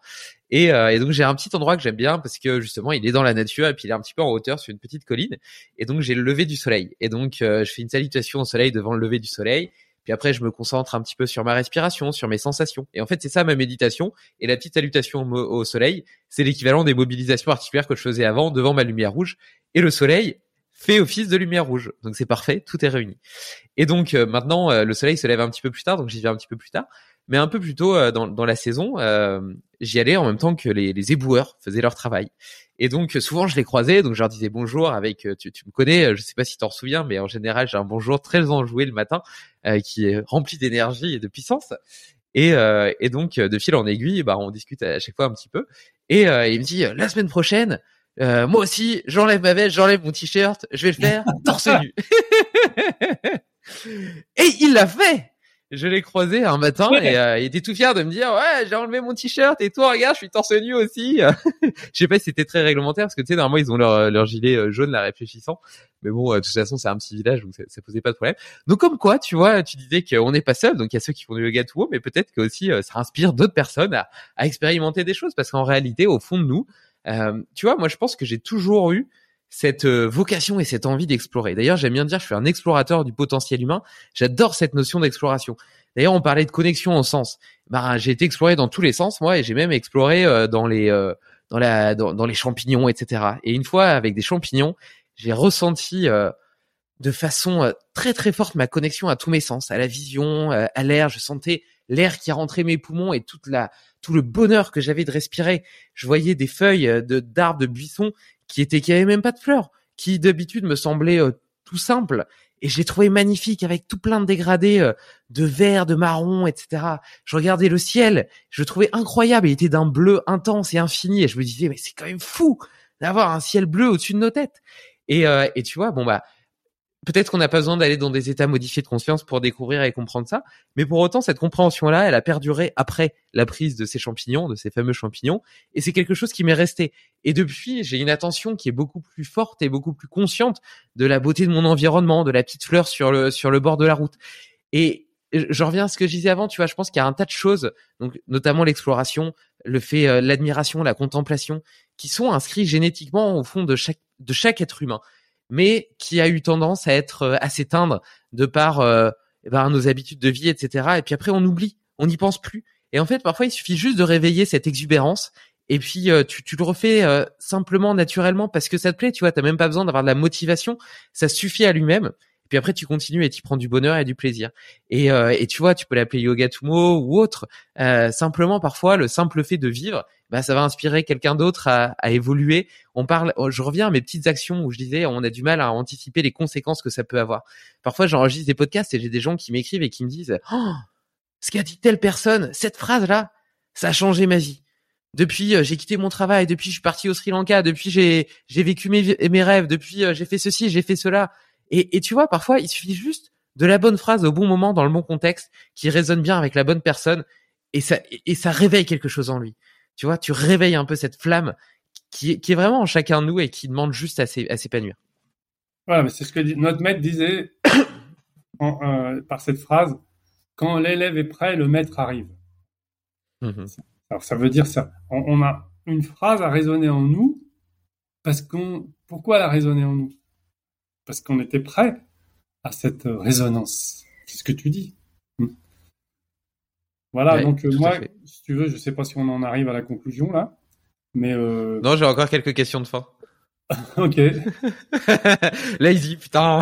non, non, ce que je veux dire, c'est qu'avant d'oublier, hein, parce qu'on parle de, on parle de, de, quand même de choses assez extrêmes là, de s'exposer, etc., etc., au froid, et j'ai parlé de euh, sortir dehors quand il y a une tempête. Mais il faut quand même rappeler aux gens qu'il y a des précautions à prendre. On fait pas n'importe quoi. C'est pas euh, faire n'importe quoi et aller se mettre dans des, dans des situations de danger. Non, non, non, non. D'ailleurs, si vous voulez vraiment pratiquer l'exposition au froid en sécurité, avec les techniques de respiration, et qui vont vous permettre euh, vraiment de vous exposer dans des bonnes conditions, il faut venir, venez en stage vous faites le, le, tout mon online, j'ai un cours en ligne pour ceux qui ne peuvent pas se rendre en présentiel. Eh bien, j'ai un cours complet, donc en ligne, où là, les gens vont pouvoir pratiquer en sécurité, avec euh, les bonnes techniques, etc. Parce que ça, c'est important de le rappeler, David, pour pas que les gens fassent n'importe quoi et se mettre en danger. On se met pas en danger. D'accord, bah tu fais, tu fais, bien de rappeler. Donc euh, d'ailleurs pour les stages, etc. Il y a un article lié, donc qui va euh, reprendre les, les, les, meilleures citations euh, du podcast de notre conversation, un sommaire, des photos que tu auras la gentillesse de m'envoyer pour illustrer tout ça. Et je mettrai aussi toutes les ressources que tu as citées, donc les auteurs, etc. Les références scientifiques. Et, et également les liens pour pour s'inscrire à, des stages. Et bon, je, je sais que c'est pas le sujet, mais je fais quand même une parenthèse parce que je trouve que les, les, les prix pratiqués pour les stages sont extrêmement compétitifs. Euh, Enfin, ouais, franchement, c'est très très accessible. Euh, t'es logé pendant une semaine euh, en pension complète, etc., avec des super repas. On partage des moments euh, humains incroyables. je veux dire, ça va beaucoup plus loin que, que l'exposition au froid. Et, et je trouve que ça reste très accessible pour pour tout le monde. Donc c'est, je trouve que c'est une, une, expérience magnifique que j'ai vécue cette année. Les gens sont sympas comme tous les Italiens qui nous reçoivent chez eux. On nous reçoit chez eux. L'hôtel s'appelle Notre Maison parce qu'en fait c'est euh, c'est notre maison. Et leurs quatre enfants qui habitent euh, sur place et qui nous reçoivent chez eux. N'est-ce pas Ouais, franchement. Ouais, ouais, ouais, non, c'est merveilleux. Franchement, c'est merveilleux. C'est merveilleux. Vous avez trouvé un endroit incroyable qui, qui, qui résonne particulièrement bien avec la philosophie vous essayez de transmettre. Donc euh, c'est vraiment super. Et du coup, puisque tu l'as tu l'as introduit, euh, je te propose effectivement de passer à ces petites questions de fin. Euh, tu vas voir, il y en a quand même quelques-unes. donc déjà, tu m'as dit que un de tes rêves, ça avait été d'avoir ton propre jardin, ce qui est fait puisque tu l'as réalisé. Est-ce que tu aurais trois autres rêves ou projets qui font partie de tes de tes envies prochaines que tu aimerais réaliser? Ah, des projets. Moi, j'en ai eu j'en ai eu toujours des projets toute ma vie. Alors, euh, ça, c'est intéressant ce que tu dis, parce qu'en fait, euh, on a toujours plus, enfin, moi je parle pour moi, mais je pense que beaucoup de gens sont dans ce cas-là, on a plus de projets que de possibilités de réaliser. Tout à fait, c'est très frustrant d'ailleurs.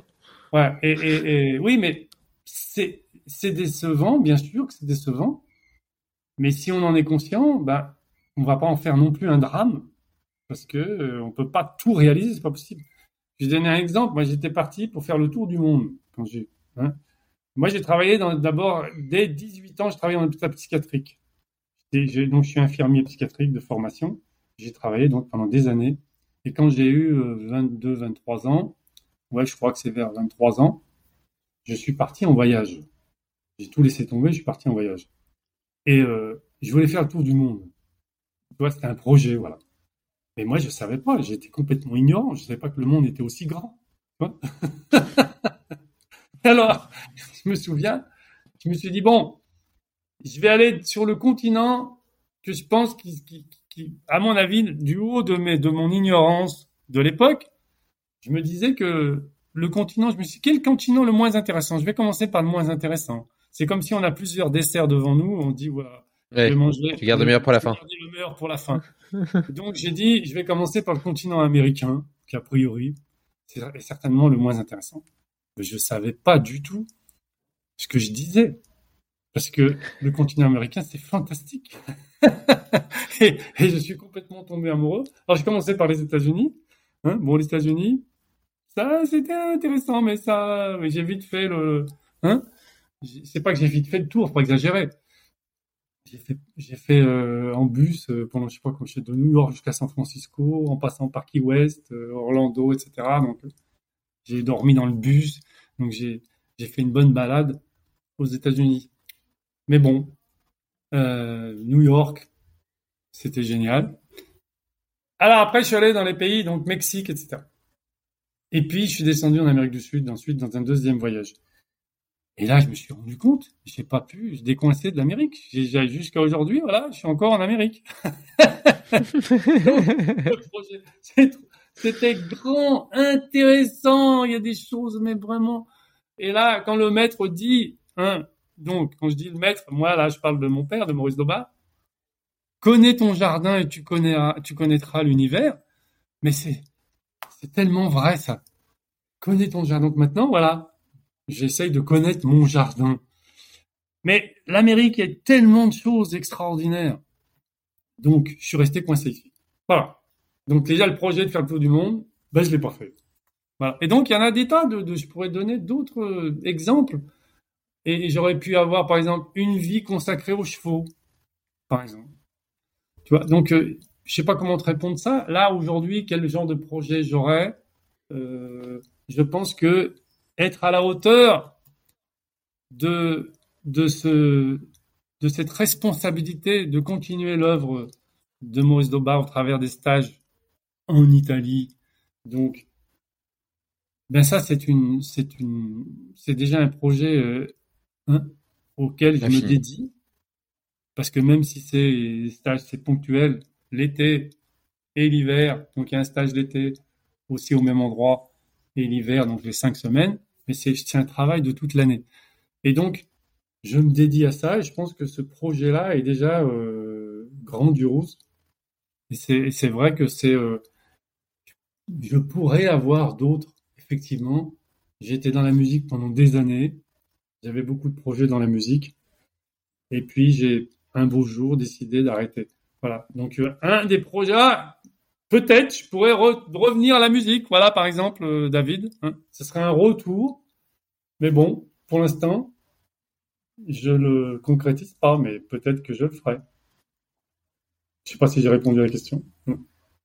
Si si euh, si si tu as répondu. De toute façon la, la réponse était totalement propre et donc tu étais libre de partager ce qui t'animait et je la trouve très sage. Euh, en fait, elle vient initialement d'un épisode que j'ai enregistré avec Maxime Barbier, qui avait fait une bucket list des 100 livres, des 100 rêves, pardon, qu'il voulait réaliser avant de mourir, et euh, qui lui a permis de prendre conscience à quel point il est, il les réalisait pas, tu vois, en se disant toujours, oh bah ça, ça me plairait, mais je ferai plus tard, etc. Et donc il les a notés, il a, il a pris du temps déjà pour réfléchir, pour les noter et, euh, et pour les réaliser. Donc il a passé deux ans de sa vie à en réaliser une partie. Et, euh, et donc depuis euh, depuis cet épisode, j'aime bien demander à mes invités euh, quelques quelques rêves ou projets qu'ils aimeraient réaliser parce que bah déjà je trouve que c'est intéressant et puis en plus ça peut parfois donner de l'inspiration à d'autres qui pourraient en manquer. Quoi qu'il en soit. Ah, il y a aussi un petit détail qui est pas un petit détail en fait. Tu vois, tu m'as dit que tu avais une fille, c'est ça? Oui, bah justement j'allais y venir. Vas-y. Quel âge elle a ta fille? Elle a 21 mois. 21 mois, bah ça c'est un sacré projet. Hein. Ah bah ça c'est un sacré projet, tu peux le dire. J'ai un fils de, de, de 10 ans maintenant. Eh bien justement, j'aime bien demander à, mes invités quels conseils ils peuvent me donner euh, en tant que parents. Quel, est euh, selon eux, euh, bien évidemment, tu vois, on est on est tous on est tous des, des éternels apprentis à mon avis en tant que parents. Et je pense qu'il n'y a aucune vérité absolue et qu'avoir cette posture justement très ouverte en sachant que je ne sais rien et puis en acceptant euh, la discussion, la remise en question, etc. est, une base. Mais euh, si malgré tout, tu as, quelques, quelques conseils ou quelque chose qui, qui te semble importante que tu as découvert ou conscientisé au cours de, de, ta vie et que tu aimerais transmettre à moi, mais également aux autres parents qui peuvent nous écouter? Oula, bah ça c'est une sacrée question. Hein. Parce que je... je comprends que pour les enfants, il n'y a pas de recette. Vraiment, je pense que chaque enfant est différent. Et euh, moi, j'en ai un, donc euh, je peux parler de, je peux parler seulement de de, mon fils. Donc, euh, d'abord, ils, nous apprennent tellement de choses, les enfants, pas seulement nos enfants, les enfants d'une manière générale. Il a, mon fils, il joue beaucoup tout seul, et et donc il, dit, je suis dans mon imaginaire. Alors, de temps en temps, je, sais qu'il est, est en train de jouer tout seul. Et, un, jour, par exemple, je dis, mais qu'est-ce qui t'arrive? Parce que je sentais qu'il il avait une espèce de, souffrance, là. De souffrance. Je lui dis, qu'est-ce qui t'arrive? Il me dit, papa, je suis dans mon imaginaire. Hein? Donc, euh, ils nous apprennent des choses. Et être dans son imaginaire, c'est quelque chose de grandiose que peut-être on on sait plus trop faire. En fait, on est, enfin, on sait faire, on est dans notre imaginaire, mais c'est un imaginaire que on décide pas souvent. On est dans nos pensées qui nous contrôlent tout le temps, et c'est un espèce d'imaginaire dans lequel on plonge sans le décider, alors que lui, il le décide. Alors tu vas me dire, c'est pas la question. Ben, la, réponse, c'est déjà apprendre avec son enfant, parce que il nous montre des choses extraordinaires que nous, on a été, parce qu'on a toujours un enfant en nous, c'est l'enfant qu'on a été, et on s'en est, est éloigné. Et le fait ben, d'observer son enfant, d'apprendre, parce qu'il nous donne des enseignements, et eh ben ça peut nous rapprocher de l'enfant qui est en nous. Et à partir du moment on arrive à se rapprocher de l'enfant qui est en nous, eh bien, on aura plus de clés pour comprendre l'enfant qui est devant nous puisqu'on s'est rapproché de l'enfant qui est en nous. Et pour nous se rapprocher de l'enfant qui est en nous, ben, il nous montre le chemin, l'enfant qui est devant nous. Voilà, ça c'est déjà, moi je pense, quelque chose d'important. Et, il faut essayer, dans la mesure du possible, de nouveau, là, attention à la loi de l'élastique, de les, laisser s'exprimer, de, de, parce que moi, enfin, personnellement, je suis d'une génération où on nous interdisait pratiquement tout, tout le temps. C'était comme ça à l'époque. Faut pas juger ses parents. C'était comme ça. La, société, tout, tout fonctionnait comme ça. Alors, il y avait quelques personnes qui arrivaient à sortir de, de ces schémas, mais en général, euh, tout fonctionnait à l'époque comme ça. Donc, euh, on a encore des réflexes. Des fois, j'aurais l'impression, j'aurais envie de lui dire euh, mais euh, tu fais trop de bordel là, je sais pas trop quoi. Quand surtout quand il a des copains. Donc L'autre jour, il y avait quelqu'un, un autre adulte qui était là, et donc il était mon fils avec des amis, des copains. Et c'est vrai qu'il faisait le bordel. La personne, par réflexe, elle disait Mais attention, euh, tu vas glisser, tu cours trop vite dans la. Alors, je dis Mais, laisse, j'ai dit à la personne, laisse les faire. Voilà. Alors évidemment, s'il y a un danger, s'il y a un précipice, on ne va pas le laisser aller euh, près du précipice. On donne les indications avant. Ah, attention, il y a un précipice là, pas là. Hein Mais ce que je veux dire, c'est qu'il faut les laisser vraiment s'exprimer. Mais attention de ne pas tomber dans l'autre extrême, comme j'ai dit à un moment donné. Passer de la répression totale au laxisme total. Il y a de temps en temps, non. Et là, pour le coup, non, c'est non. Alors, on peut se tromper. il y a un moment donné, on va dire non. On n'aurait peut-être pas dû dire non. Mais la perfection, ça n'existe pas. On est inachevé. Donc, si on est inachevé, on est imparfait. Hein Donc, pas de temps en temps, je me suis trompé, ok.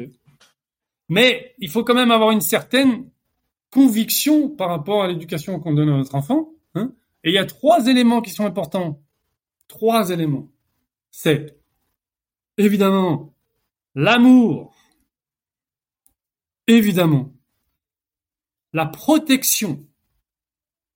Il faut aimer ses enfants et les protéger. Mais il y a un, troisième élément qui souvent est laissé de côté. C'est éduquer. Éducation. Voilà. Et alors attention là, parce que le 2, la protection, pas cette protection, ils sont en danger. Et trop de protection, ils sont en danger aussi. Donc le, troisième éducatif, là, il est très important. Et, il y a et je vais juste terminer par rapport à cette question sur un, un exemple de la maman corbeau. Je pense que c'est la maman corbeau. Le corbeau, c'est un des, animaux les plus intelligents. Donc, avec les perroquets, tous les, becs crochus. Et, le, corbeau. Je crois que c'est le corbeau. Enfin bon, peu importe. La maman corbeau, elle arrive, et le bébé, là, corbeau, il est dans le nid, et elle lui met à manger dans le bec, d'accord? Jusque-là, tout va bien, pas la vide. Mais il y a un jour, la maman corbeau, elle sait ce jour-là, elle le connaît ce jour. Ah, aujourd'hui, c'est le bon jour, je commence. Elle vient plus dans le nid, elle reste au bout de la branche, avec l'aliment dans le bec pour obliger le petit corbeau à sortir du nid. Ça, c'est l'éducation. C'est le numéro 3. Que la maman corbeau nous donne comme exemple. Si on, si on passe à côté de ça, d'obliger son fils à sortir du nid pour aller chercher, alors ça, c'est une, évidemment que là, ça devient une métaphore, mais c'est à chacun de voir. C'est le numéro 3. C'est-à-dire qu'il faut, bien sûr, aimer ses enfants, mais il faut essayer le plus possible de les éduquer pour qu'ils soient indépendants et non pas dépendants de nous. Si on, si on, dans une relation amoureuse, dans une relation avec des, j'ai parlé d'handicapés, parce que j'ai, je vous l'ai dit, quand j'étais adolescent, je partageais mon quotidien avec des handicapés moteurs, handicapés mentaux, etc., que mon père recevait tous ces gens-là chez, chez lui. On partageait la même table, le même toit. Donc, que ce soit avec dans une relation amoureuse, que ce soit à une relation avec des personnes qui ont besoin de, d'assistance, hein, que ce soit avec nos enfants, etc.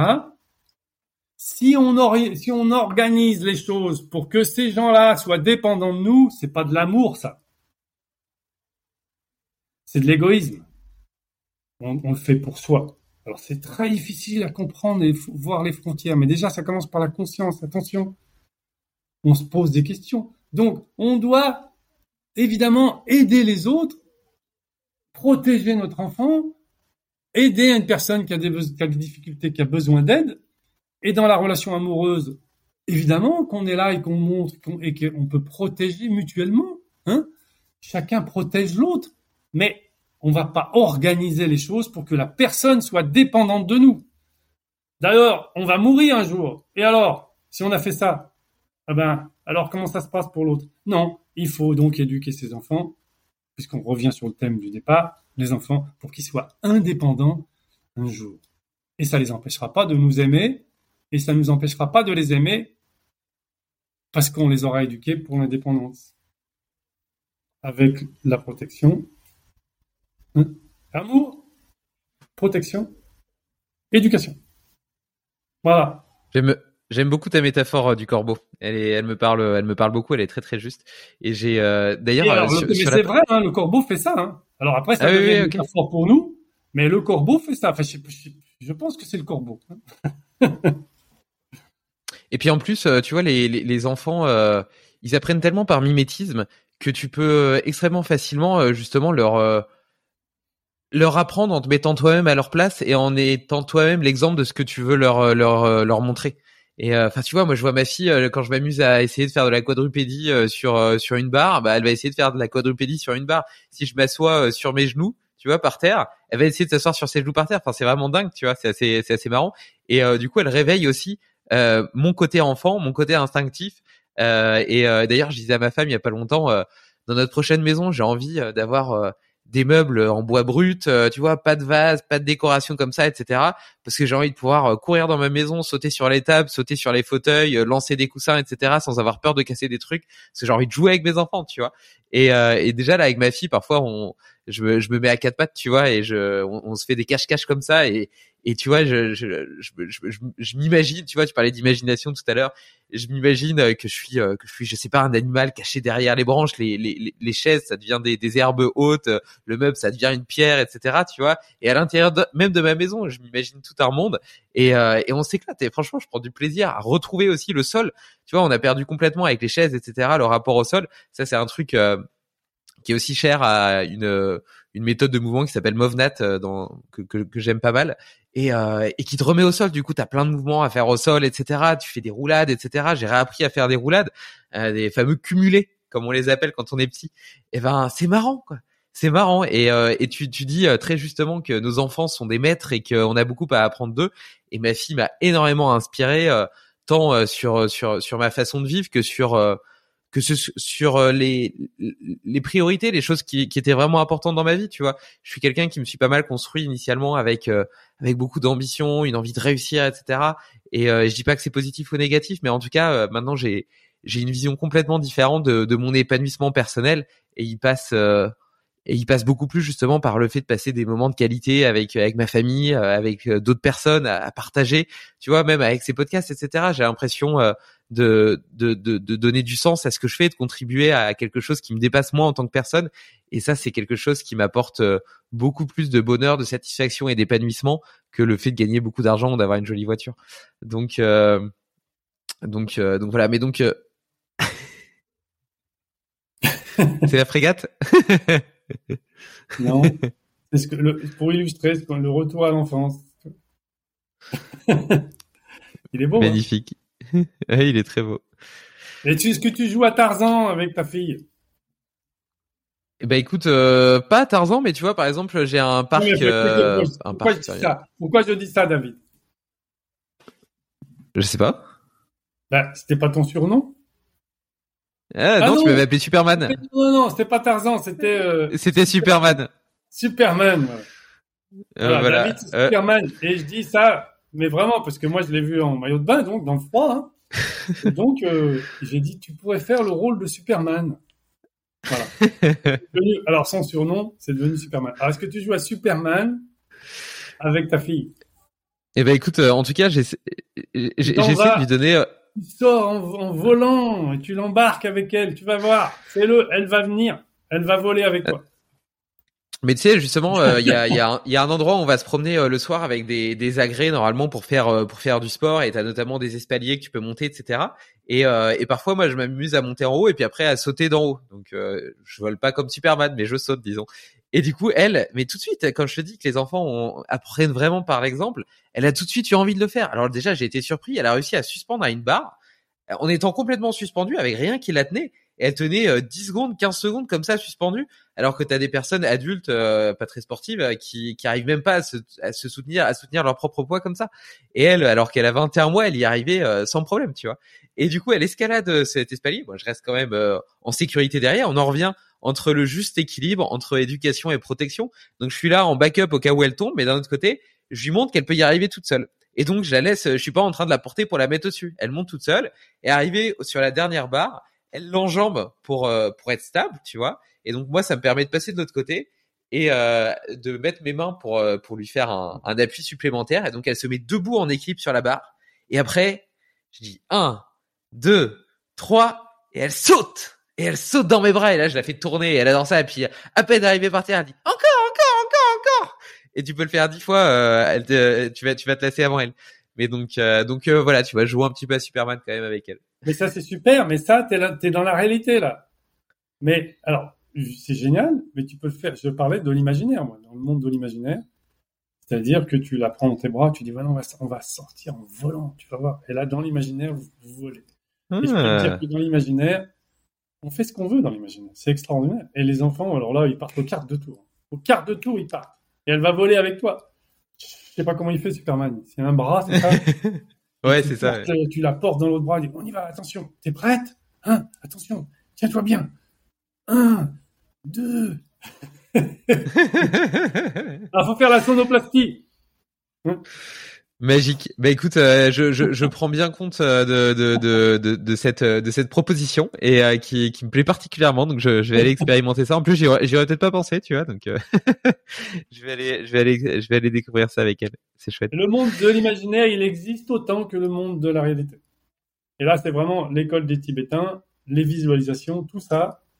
On va pas commencer à parler de ça parce que ça serait encore trois heures, mais c'est à voir avec ça. C'est-à-dire pour les Tibétains, pour les enfants, n'importe quel enfant du monde, pour les Tibétains, pour les magiciens, etc., etc. Je parle pas des magiciens du cabaret, non, je parle des magiciens, la magie, hein. donc euh, les, chamans, par exemple, etc. Hmm. Eh ben, euh, si tu veux, le monde de, de, l'imaginaire existe autant que le monde de, de la réalité. Et on plonge dans un univers et dans un autre. Voilà. Donc, à partir de notre imaginaire, on crée une réalité qui, se qui peut se concrétiser. Et c'est là, justement, attention à nos pensées, attention à ce qu'on se projette, sans quel pas je me projette. Hein et alors, il y a des mots qui sont à la mode, le mindset, tout ça, ça a à voir avec cette... Euh, c'est la même... Si tu veux, c'est un peu la même chose, mais qui est exprimée d'une manière différente. C'est-à-dire que quand un enfant il joue dans l'imaginaire, il joue vraiment et il, vit le truc à fond. Hein? Il le vit à fond. Je dis un exemple de ça, juste pour terminer par rapport à ça. C'est les enfants ici, ils jouent au cerf-volant. D'accord? Ils jouent au cerf-volant. Dans les favelas, le seul espace où ils ont pour euh, faire voler leur cerf-volant, souvent, c'est les terrasses des maisons. Parce qu'il n'y a pas d'autre espace. Il faut quand même un certain, un certain espace libre pour pouvoir euh, manœuvrer hein, le cerf-volant. Eh bien, tu sais, c'est une tragédie ce que je vais dire. Mais de temps, en temps, il y en a un qui tombe de la, terrasse de la maison. Pourquoi est-ce qu'il tombe de la terrasse de la maison? Parce qu'il est dans son imaginaire. Il est plus là. Il vole avec le cerf-volant. Il s'est télétransporté. Il est avec son cerf-volant. Et il est vraiment en train de voler. Parce qu'il le vit. La réalité, c'est ce qu'on vit. La réalité, c'est pas ce qui est. La réalité, c'est ce que l'on vit et ce que l'on ressent. Et donc, il n'y a pas besoin d'aller de voler avec des, ailes et d'être là-haut dans le ciel. Si je suis en train de voler avec des ailes, je suis là-haut dans le ciel et je suis en train de penser au film que j'ai vu hier, je suis pas en train de voler. Donc, mais si je suis là sur la terrasse de la maison et que je suis donc dans mon imaginaire avec le cerf-volant, je deviens le cerf-volant, je suis en train de voler. Et du coup, ils oublient la réalité, malheureusement. Et ça arrive que de temps en temps, ils tombent parce qu'ils ont oublié qu'ils sont sur la terrasse en train de faire voler. Et ça, c'est un exemple que je donne, qui est un exemple triste, mais qui illustre vraiment la force de l'imaginaire qui est aussi important que la réalité. La plupart du temps, David, les gens sont pas dans ce qu'on appelle la réalité. Ils sont pas là. Ils sont dans leur pensée et leur vie devient leur pensée. Et c'est quoi leur pensée? C'est le fameux imaginaire. Voilà. Donc on est bien plus, la vie de l'imaginaire est bien plus importante que la vie de la soi-disant réalité. Donc à nous de choisir notre imaginaire, de le décider un minimum. Bon Dieu,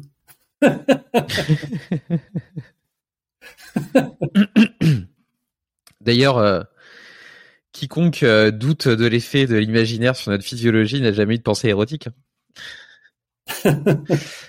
Et, euh, je, fais des visualisations. La visualisation du feu intérieur quand on pratique les, les, techniques de yoga tumo, eh bien voilà, on a le, feu à l'intérieur de nous, mmh. on a la chaleur. Évidemment, 37 degrés, hein. c'est une chaleur quand il fait moins 10. Et à partir de ce feu intérieur qui se situe donc dans le, hein, au niveau de Manipula Chakra, le nombril, pour les Japonais, le hara, hein, eh bien là, partir de cette chaleur ici, qui est vraiment là d'ailleurs, eh bien, on va diffuser par des techniques de respiration, de relaxation et de visualisation. Et c'est l'imaginaire, là on rentre dans l'imaginaire, mais qui devient réalité.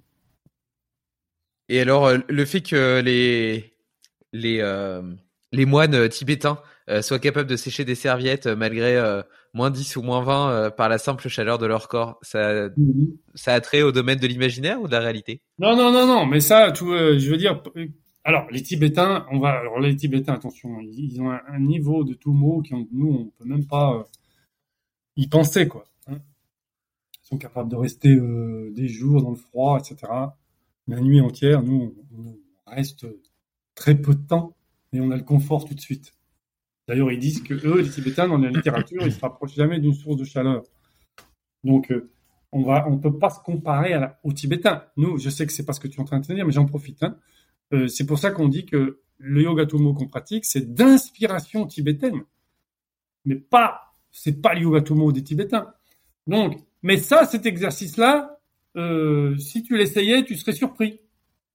C'est-à-dire que si tu mets un, si es en, méditation, les exercices qu'on a fait euh, le matin, et qu'on te met un linge mouillé sur toi, tu vas commencer à voir de la fumée parce que la chaleur de ton corps va faire évaporer euh, donc automatiquement l'humidité qui se trouve sur le linge puisque ton corps il est à 37 degrés. Alors même si évidemment dès qu'on est au froid il y a plus de 37 degrés à la superficie.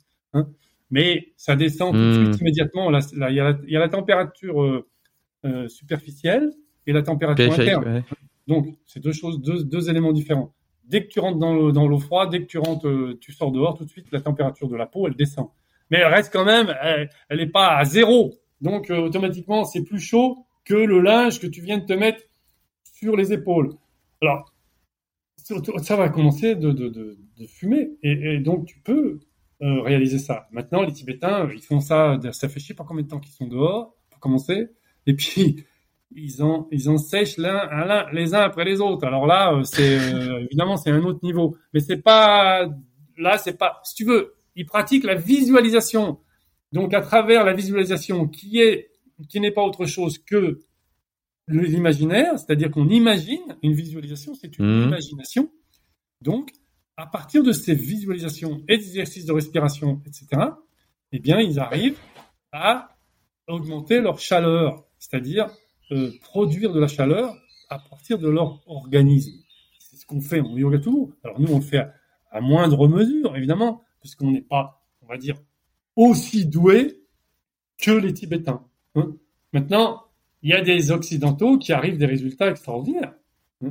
Wim Hof, par exemple, c'est un, occidental. Il a alors je sais pas s'il fait les techniques des Tibétains, je sais pas, mais je sais qu'il a, qu'il a eu des résultats extraordinaires. Maurice Dobar, donc, euh, euh, que je sache, il a jamais mis de linge sur lui, mais bon, ça a été le premier euh, être humain que je sache à rester une heure dans la glace.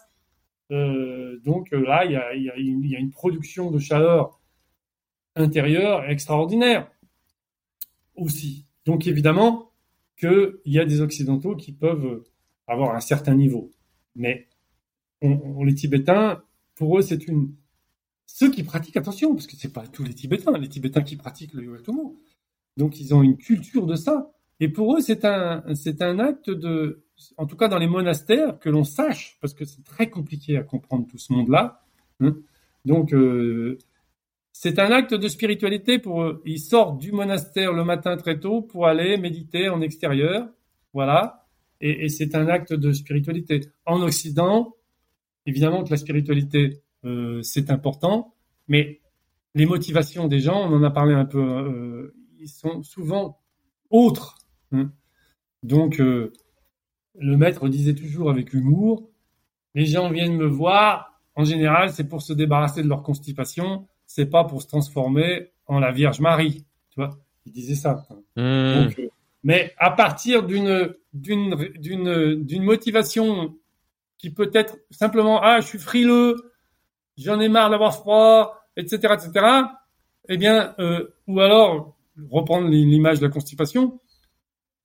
Après on découvre d'autres choses. Beaucoup de gens sont venus avec des motivations X Y et une fois qu'ils étaient euh, en pratique ils se sont aperçus oula qu'est-ce qui s'est passé en moi? Et c'est là c'est merveilleux parce que on rentre dans le subtil que tu as senti pendant le stage et qui t'a permis de danser, comme tu dis, alors que tu penses que tu ne sais pas danser. Hein? non, mais j'ai bien conscience de la grande différence qui peut exister entre un occidental qui euh, participe à un stage d'inspiration yoga Tumo et un vrai euh, moine tibétain euh, et d'ailleurs, euh, donc outre l'aspect euh, spirituel et donc la profondeur de son engagement et de sa motivation, je pense qu'il y a aussi toute une question un peu génétique, épigénétique. Quand tu fais quelque chose depuis que tu tout petit et que tu l'as répété des années durant, eh ben il y a toute toute ta physiologie qui se met en ordre de bataille. Justement, tu parlais d'adaptation tout à l'heure, et ben là tu as une adaptation qui est complète et sincère depuis ton plus jeune âge. Et on le voit par exemple avec un extraterrestre comme Kylian Jornet par exemple qui dès 4 ans crapahutait en haut du Mont Blanc et qui maintenant est capable d'encaisser des volumes d'entraînement en trail qui euh, ferait euh, peur à n'importe quel médecin ou préparateur physique. On le voit aussi avec euh, justement bah, des, Tibétains qui ont fait des justement par exemple celui qui a fait les les les, les 14 sommets de plus de 8000 mètres. Là, il y a eu un film sur lui.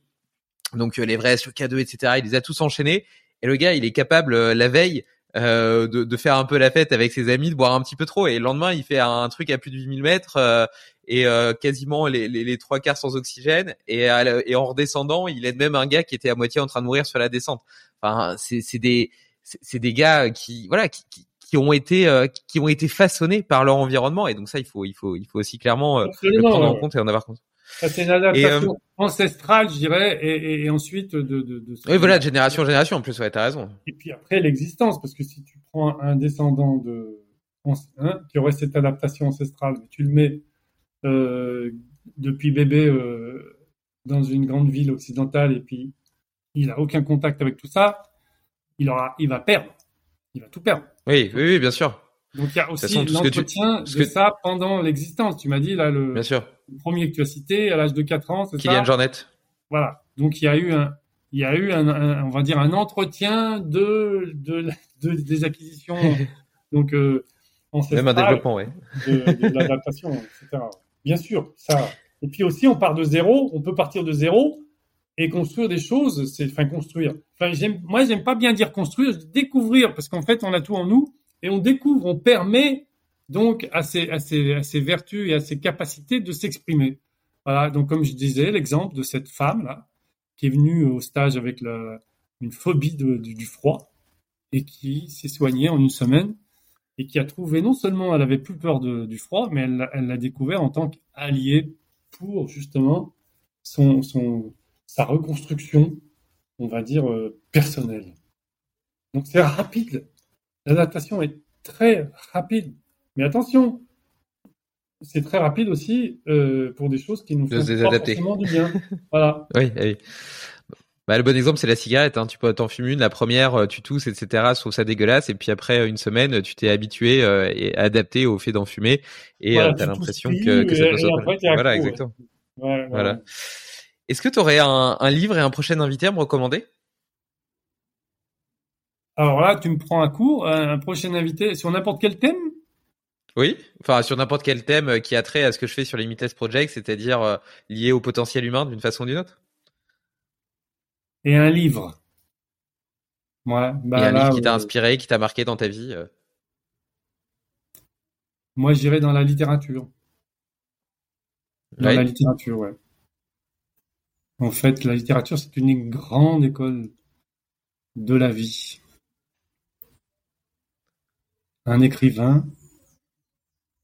Mais euh, ça n'a pas forcément à voir avec tout ça. Hein. Non, non, non. Bah, hein.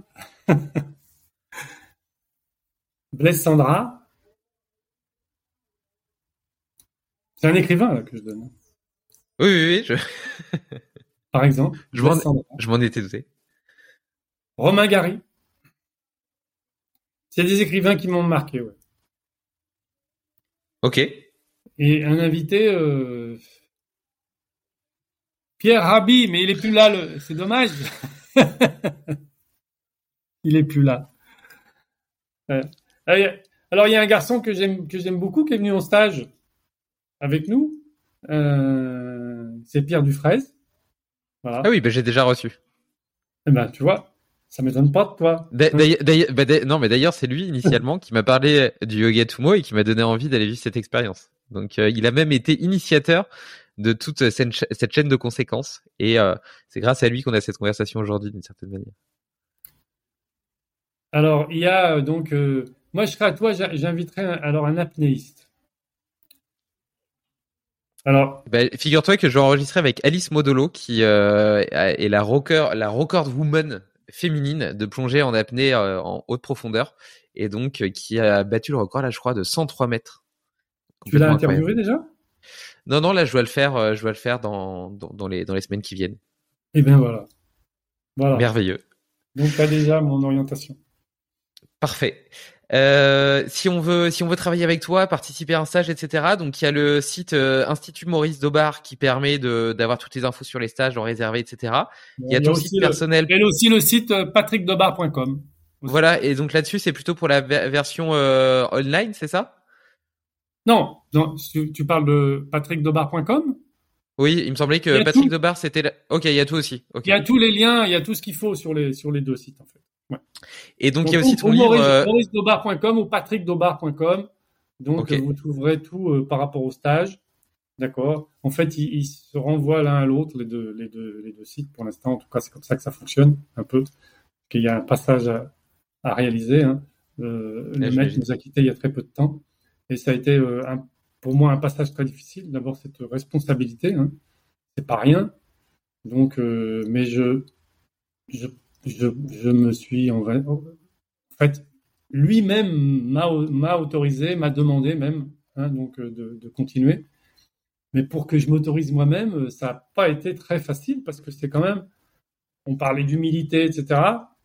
Mais depuis dix ans que je suis à ses côtés, donc euh, j'ai relevé le, défi parce que c'est un défi. Et, donc j'ai eu j'ai eu des éléments de réponse cette année où tu étais là euh, que c'était comme il y a eu cette épidémie donc on n'a pas eu de stage en 2021 en 2020 il était là encore. En 2021 il n'y a pas eu euh, en fait quand il a décroché le monde s'est arrêté de tourner. Ça c'est une petite on est parti du, du, Vétan d'Italie on est parti on a terminé la dernière semaine de stage, on est rentré en France trois jours après, l'Italie fermait ses frontières. Donc quand je dis que quand il s'est arrêté, parce qu'après il n'a plus jamais, il n'est plus jamais intervenu.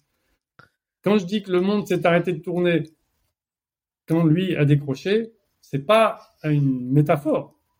Alors en 2021 il n'y a pas eu, et en 2022 donc il y a eu. Et tu étais là. Et c'était pour moi un moment important parce que c'était la première fois sans le mettre. Donc j'ai eu des éléments de réponse et je suis donc voilà, comme on disait tout à l'heure, je suis très, euh, j'étais vraiment heureux de, constater que ça fonctionnait parce que j'étais pas, j'avais pas la certitude absolument hein, d'être, d'avoir cette, cette compétence. Donc j'ai mes, mes éléments de réponse plus par vos retours. Hein, par le ressenti des gens qui étaient là, pas sur mon appréciation personnelle. Hein David? Si tu m'as invité là, donc j'imagine que c'est parce que tu t'es bien senti non, non, clairement. et que le stage t'a apporté des choses. Tout à fait, tout à fait, et je trouve ça assez fou euh, que que tu enfin que cette humilité justement parce que tu pourrais dire attends ça fait dix ans quand même que euh, j'accompagne mon père etc euh, c'est bon je maîtrise le truc tu vois. Et non malgré tout t'as as toujours ce doute t'as toujours euh, ce doute qui te caractérise mais aussi qui te permet d'avancer de progresser. Je pense que le jour où tu perds le doute c'est aussi le jour où potentiellement tu deviens mauvais. Et donc je trouve que c'est quelque chose de très sain et en même temps riche d'enseignement parce que j'ai l'impression que dans dans notre monde où la, la, connaissance est beaucoup plus facile d'accès, il y a, beaucoup de gens qui se revendiquent rapidement être capables de parler de certains sujets, etc. Alors que ils en sont qu'au balbutiement, ils viennent juste de les découvrir. Regarde moi-même, je m'intéresse au potentiel humain, mais je suis, un petit bébé, moi je suis un profane, mais je, le sais, j'en ai conscience, c'est la différence, tu vois, mais mais euh, et je le dis d'ailleurs que je suis un profane, mais euh, mais voilà, je trouve que je trouve que c'est assez beau et inspirant le fait que tu que tu appréhendes cette nouvelle euh, étape de ta vie avec autant d'humilité sans penser que c'est acquis, sans penser que tu as déjà la légitimité par le fait que tu es le fils de Maurice Dobar, par le fait que tu l'as accompagné pendant dix ans, que tu as vécu son ton enfance avec lui, etc. Donc, euh, donc voilà, encore une, belle une belle gêne de sagesse. Bah, aussi, euh, David, c'est quand même une discipline, c'est une activité extrême. On emmène un groupe dans le froid, déshabillé. Donc il faut quand même qu'il y ait une grosse expérience euh, derrière. Et, justement, j'en profite pour dire parce que les gens m'écrivent, euh, donc euh, sont intéressés pour faire la formation. Donc formation, je dis maintenant formation enseignant de yoga tumo. Et moi, je leur dis tout de suite, c'est-à-dire c'est écrit sur le site, si vous vous attendez à une formation à la va-vite, ben vous n'avez pas sonné à la bonne porte. C'est un, une longue formation, il faut avoir une certaine quantité de stages, il faut qu'il y ait un, vécu donc sur le, avec le groupe, etc., etc. Des orientations hein, que, je, que je vais donner, le cours en ligne, etc. Pour que les gens aient, on va dire, la possibilité d'emmener un groupe dans le froid, dans de bonnes conditions, c'est pas avec un petit stage ou deux petits stages, ça y est, on est parti, on s'aventure. Non, c'est une grosse responsabilité. Donc, euh, moi, quand j'ai, je me suis trouvé face à cette situation, bien sûr que je me suis remis en question, j'ai eu une réflexion, ça s'est passé, ça s'est produit naturellement. Hein. En fait, mon, père, avec les années, parce qu'il faut dire qu'il était en 2020, il avait 90 ans. 90 ans, il était encore là. Alors évidemment qu'il y a eu une diminution. Ces dernières années, il y a eu une diminution. Moi, j'étais toujours en retrait, j'étais avec lui à son service, au service du groupe. Mais au fur et à mesure qu'il a décliné, moi, j'étais obligé de compenser par rapport à ce déclin. Ça s'est fait très naturellement et progressivement. J'allais dire quelque part, malgré moi, parce que ça a été difficile. Quand on est à côté du maître et qu'on, d'un seul coup, on commence de, hein, d'apparaître un petit peu plus en lumière, c'est pas une position très évidente. Mais c'est ce qui s'est mmh. passé. Plus il déclinait, plus moi, j'étais obligé de prendre de responsabilités pour que, pour que cela fonctionne. Et, donc, il y a eu, c'était progressif. Jusqu'au jour où il était plus là. Et je me suis retrouvé seul. Mais j'ai une équipe, attention, je suis pas tout seul. Hein. tu sais. Hein. Voilà. Donc, euh, ça fonctionne.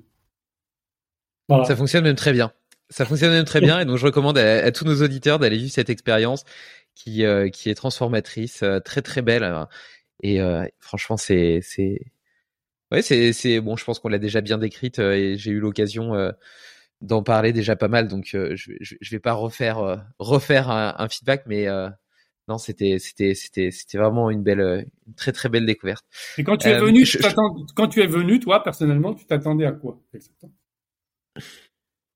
C'est moi qui pose la question. Moi, ouais, ouais. honnêtement, honnêtement, euh, je m'attendais à rien parce que euh, en fait, euh, Pierre m'avait parlé. Je lui avais, tu sais, Pierre, il a fait des stages avec, il a fait le mais il a Pierre Dufresne. Il a fait des stages. Il a... Exactement. il a fait des stages. Il a fait des. T'as une très bonne mémoire. Il a fait des stages avec le Gatumo, mais il a aussi rencontré Ido Portal. Mais il a rencontré plein de gens que je trouve très inspirants.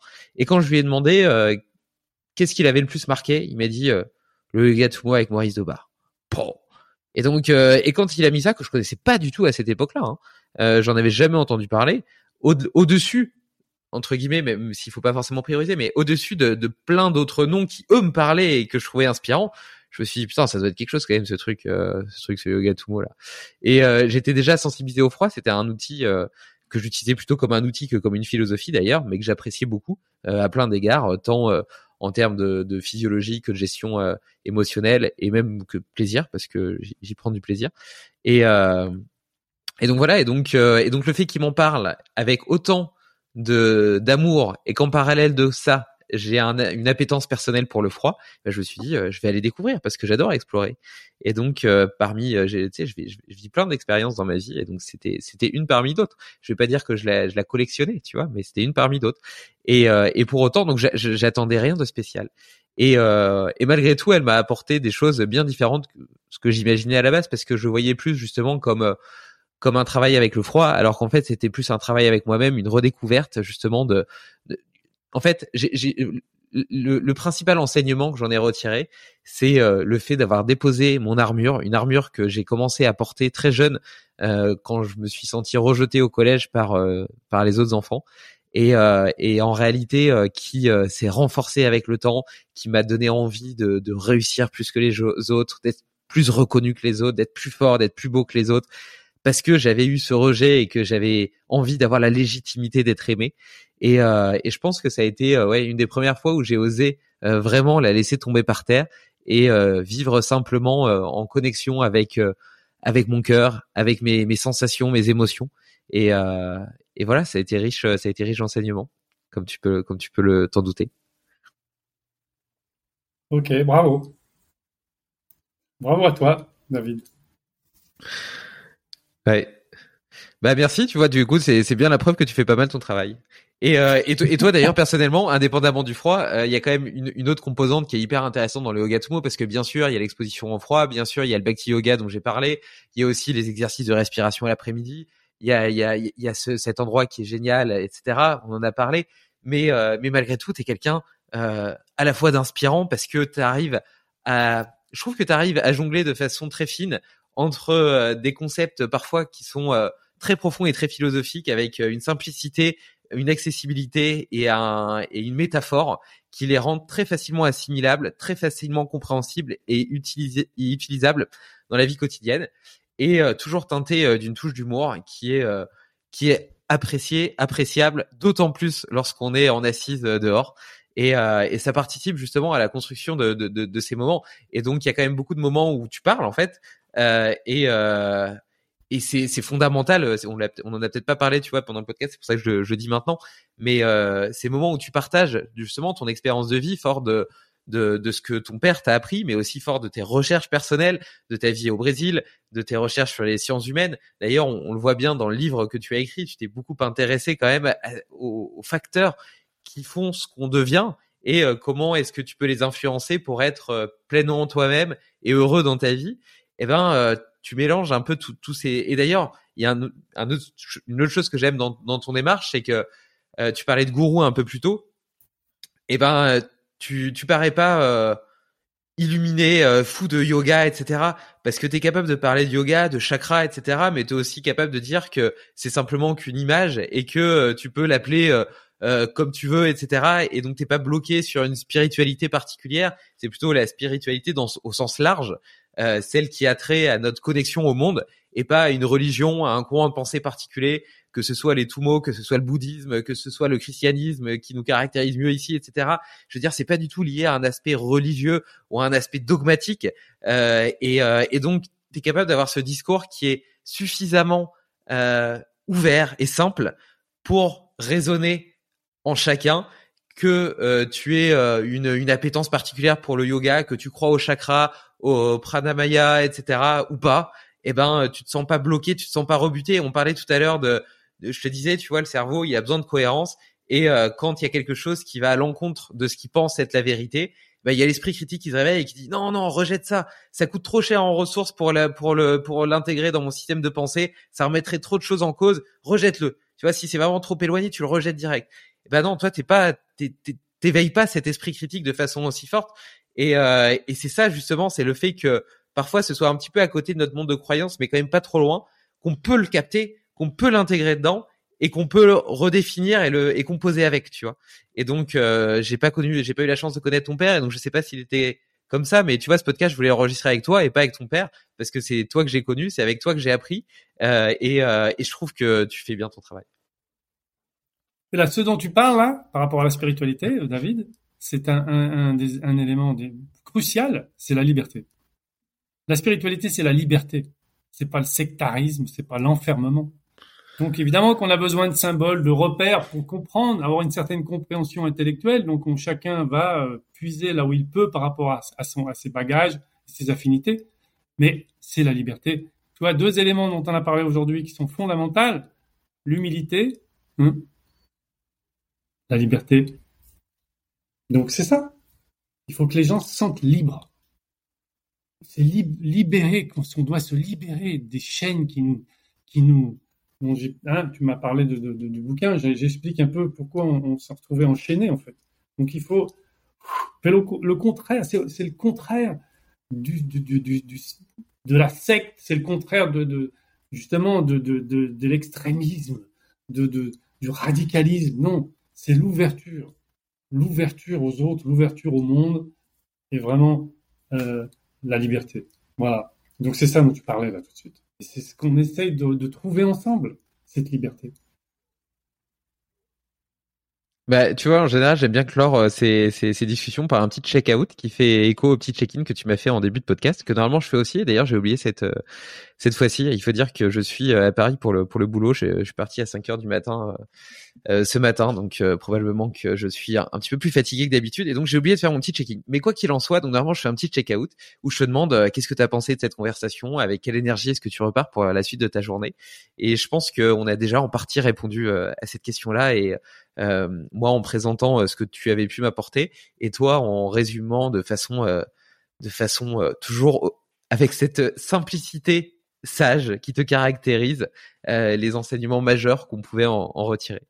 Donc, à moins que tu aies quelque chose à ajouter, je vais te souhaiter une belle. Ouais, encore une qualité, ouais, les qualités que justement j'ai ressenties euh, en toi quand tu étais venu donc au Vétan, et que dans cette entrevue, ça m'étonne pas. C'est encore une qualité, une vertu, un, qui a à voir avec l'enfance, c'est la spontanéité. Voilà. Tu es très spontané. Et c'est vrai que quand on est spontané, ben, des fois, on dit des conneries. Mais c'est pas grave. Et je dis pas que tu as dit des conneries là, mais je dis que c'est vrai que pourquoi je dis ça? C'est parce qu'en fait, souvent les gens, ils ont peur d'être spontanés parce qu'ils ont peur de dire des conneries. Tu vois? Mais si on dit des conneries, et on en dit tous des conneries, eh ben, c'est pas grave. C'est pas grave. Voilà, bah oui, j'ai dit une connerie. Euh, alors, je vais donner un exemple de connerie que j'ai dit dans une conférence quand j'étais à Lyon. J'ai fait une conférence, justement, et j'ai parlé d'hormèse. Parce que nous, on n'a jamais vraiment parlé d'hormèse, on, parlait de fonction d'adaptation.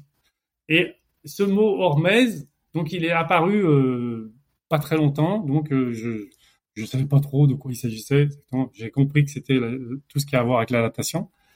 Et dans ma conférence, je me suis exprimé comme si Hormel, c'était un médecin, quelqu'un. comme s'il y avait un monsieur Hormel. Et après, il y a quelqu'un qui m'a dit qu'il y avait une scientifique qui avait été choquée que je devrais réviser avant de dire des conneries. Donc c'est pas la loi d'Hormèse, c'est la loi de l'Hormèse parce que c'est pas quelqu'un Hormèse. Et donc voilà une connerie. Et j'ai pas honte de le redire encore là euh, de nouveau. Ouais, bah des fois on dit des conneries parce que ben on n'a pas été effectivement réviser notre copie et puis on, on avait l'impression que hein, et donc euh, et ben voilà ça arrive à tout le monde de dire des conneries. Donc que vous sachiez, Hormez c'est pas un médecin, c'est un concept. voilà. Et ben voilà. Et ben c'est la spontanéité. Hein. Bien sûr qu'il faut préparer, il faut, il faut, il y a une organisation à avoir. Il faut, quand on a des projets, il faut le préparer, surtout quand on est dans l'extrême. Hein le parachutiste, euh, si c'est pas plier son parachute, il va pas faire beaucoup de sauts. Hein. Donc, mais sur cette base d'organisation, de préparation, eh bien, il y a la spontanéité. C'est essentiel. Donc, merci David pour ta spontanéité. Merci Patrick. Et par rapport au fait de dire des conneries, après il, faut quand même essayer d'avoir l'humilité euh, justement de de le reconnaître euh, plutôt que de se retrancher derrière son ego en essayant, euh, même en sachant avoir tort, défendre coûte que coûte nos nos conneries. Et ouais, mais d'ailleurs les Chinois ils disent un truc vachement intéressant. Il vaut mieux passer pour un imbécile pendant une seconde que toute sa vie. C'est pas faux. Comme quoi, ils ont des beaux enseignements à nous offrir aussi. Bah absolument. Donc ça veut dire que ah bah oui, c'est vrai, c'est une bêtise que je dis. Alors c'est quoi là? C'est quoi qui euh, la vérité? Enfin, c'est pas la bêtise. Alors voilà, on apprend et comme ça, on arrête de dire des bêtises après. Si on se bloque en, se dit, en pensant que, ben, on va toute sa vie, on va rester sur là. Donc on apprend dans nos erreurs, on apprend dans la souffrance. Hein. Comme diraient les Tibétains, c'est au cœur de la souffrance qu'il y a l'enseignement. Ça, c'est toute la vie de, Maurice Doba. Donc, euh, par rapport à ça, hein, tuberculose, etc. Et puis, donc, eh ben, on est à l'écoute. Si quelqu'un nous dit qu'on est en train de dire une bêtise, alors peut-être qu'il se trompe, mais au moins on essaye de ah ouais d'accord, bah, bah, explique-moi. Puis après, si on n'est pas d'accord, on continue sur ce qu'on pensait. Mais ah ah ben tiens, il m'a enseigné quelque chose. Et en yoga justement, il y a ce ce terme que j'aime bien, c'est le hop up hop guru. C'est quoi le hop guru? Eh ben, c'est pas un, quelqu'un qui est habillé euh, donc avec un turban, etc. C'est pas un soigné. le hop gourou, c'est le gourou de la vie. C'est-à-dire, c'est les, enseignements qu'on a tout au long de la journée. Ça peut être le, le, chauffeur de taxi, ça peut être le caissier au supermarché, ça peut être n'importe qui, ça peut être notre beau-frère, ça peut être euh, notre mère, qui nous dit un truc, ou même un papillon, il y a un enseignement là. Voilà. La personne, elle nous a, ou la chose, où l'animal nous a donné un enseignement. Et si on est ouvert, on va recevoir l'enseignement. Si on est fermé, on le perd. Voilà. Ça. Et quand on est ouvert, on s'aperçoit qu'on nous enseigne plein de choses. On fait ses courses au supermarché, au moment de payer, moi je parais tout le monde. Et là, la dame, par exemple, hein, c'est une dame, elle me dit quelque chose hyper intéressant. Ah, tiens, ça m'a parlé, ça et je rentre là avec le caddie jusqu'à la voiture et j'ai une réflexion sur ce que m'a dit ça, ça le hop gourou. Tu vois? C'est-à-dire, ce serait le le gourou de la vie, c'est-à-dire le, l'enseignement que la vie nous donne et que on va peut-être passer à côté ou alors recevoir son enseignement. Alors bien sûr que ça peut être aussi un prof. Bien sûr. Ou un Patrick Dobar pendant un podcast. On ben en revient, on en revient à l'ouverture, à l'effet papillon, et donc. Euh... J'allais dire la même chose. Voilà, donc j'espère que, j'espère euh, dans ces interviews. ok. Ah et puis attends, et en plus tu me fais penser. Excuse-moi, excuse-moi, j'ai juste une dernière chose à dire, mais on va arrêter après parce que là ça fait déjà 2h30 qu'on parle. Mais euh, est-ce que tu aurais un petit défi à donner à nos auditeurs pour les 15 jours à venir? Oui, Quelque chose qu'ils pourraient faire tous les jours ou juste une fois Prendre des douches froides le matin. Allez, go. Parfait. C'est ma femme qui va être contente parce qu'elle est obligée de les faire aussi. ouais, ah non, mais et, expérimenter. Une, deux, ouais, carrément, carrément. Alors, bien sûr qu'au moment, au, au départ, alors faut faire, hein, c'est ça, hein? On n'est pas obligé d'y rester deux heures. Alors, je dis toujours, vous, lavez à l'eau tiède. Une fois que vous êtes propre, vous fermez le, le... progressivement. On n'est pas obligé de mettre complètement à droite. Alors, la droite, ça serait là pour vous, je sais pas. Allez-y doucement vers la droite. On coupe progressivement. Tous les jours, on augmente un petit peu plus la fraîcheur de l'eau. Voilà. Et puis tous les jours, on augmente un petit peu plus le temps. Et puis on reste comme ça, avec la poire ici. Et puis dans le dos, hein, comme les crêpes, devant, derrière, sous les bras. Et, et on. Alors, c'est désagréable? Oui. Ok. C'est froid? Oui. Après, observez comment vous vous sentez quand vous ressortez. Et observez comment vous vous sentez quand vous sortez de la douche chaude. Et comment vous vous sentez quand vous sortez de la... Observez par vous-même. Appréciez par vous-même ce que ça donne de prendre une douche froide. Merveilleux. Patrick, je te remercie euh, pour la richesse de tes enseignements, pour toute cette sagesse, euh, ces moments de, rire et euh, ton côté si, vivant et exubérant et qui, fait plaisir à voir. Pour les auditeurs qui écoutent en version audio, qui représentent la plupart la plupart de mon audience, je vous encourage à jeter un petit coup d'œil à la vidéo parce que parce que ça vaut le coup. Patrick est à l'image des frégates qu'il admire tant. Il virevolte devant la caméra et c'est un plaisir à voir. Ça donne beaucoup d'énergie. Donc un grand grand merci à toi, Patrick, et je te souhaite une, merveilleuse journée. À bientôt. Ben, c'est moi qui te remercie et je remercie tous les auditeurs et auditrices pour leur pour leur présence. Voilà. Et puis, je vous dis à bientôt alors. On se voit bientôt. Bye bye. Yes. Hop, hop, hop, pas si vite. Avant de t'en aller, j'ai encore deux petites choses à te dire et une surprise. Il y en a pour 30 secondes, c'est promis. D'abord, si ce n'est pas déjà fait, inscris-toi à ma newsletter. J'y partage deux fois par mois mes réflexions personnelles, le résultat de mes expériences, les meilleurs outils que j'utilise et les livres, podcasts ou films qui m'inspirent. Ensuite, ce projet me demande beaucoup de temps. Et même si je le fais d'abord pour moi, le fait de savoir qu'il sert à d'autres me motive énormément et me donne beaucoup de bonheur. Donc si tu as aimé cet épisode, prends quelques secondes du tien pour me le dire en commentaire sur ton application de podcast. Et enfin la surprise, c'est qu'il n'y en a pas. Mais si je n'avais pas suscité ta curiosité, tu n'aurais jamais écouté cet outro. À vous. Bon allez, pour me faire pardonner, si tu le veux vraiment, je t'offre une casquette Limitless. Envoie-moi simplement un mail avec ton adresse via le formulaire de contact du site. À bientôt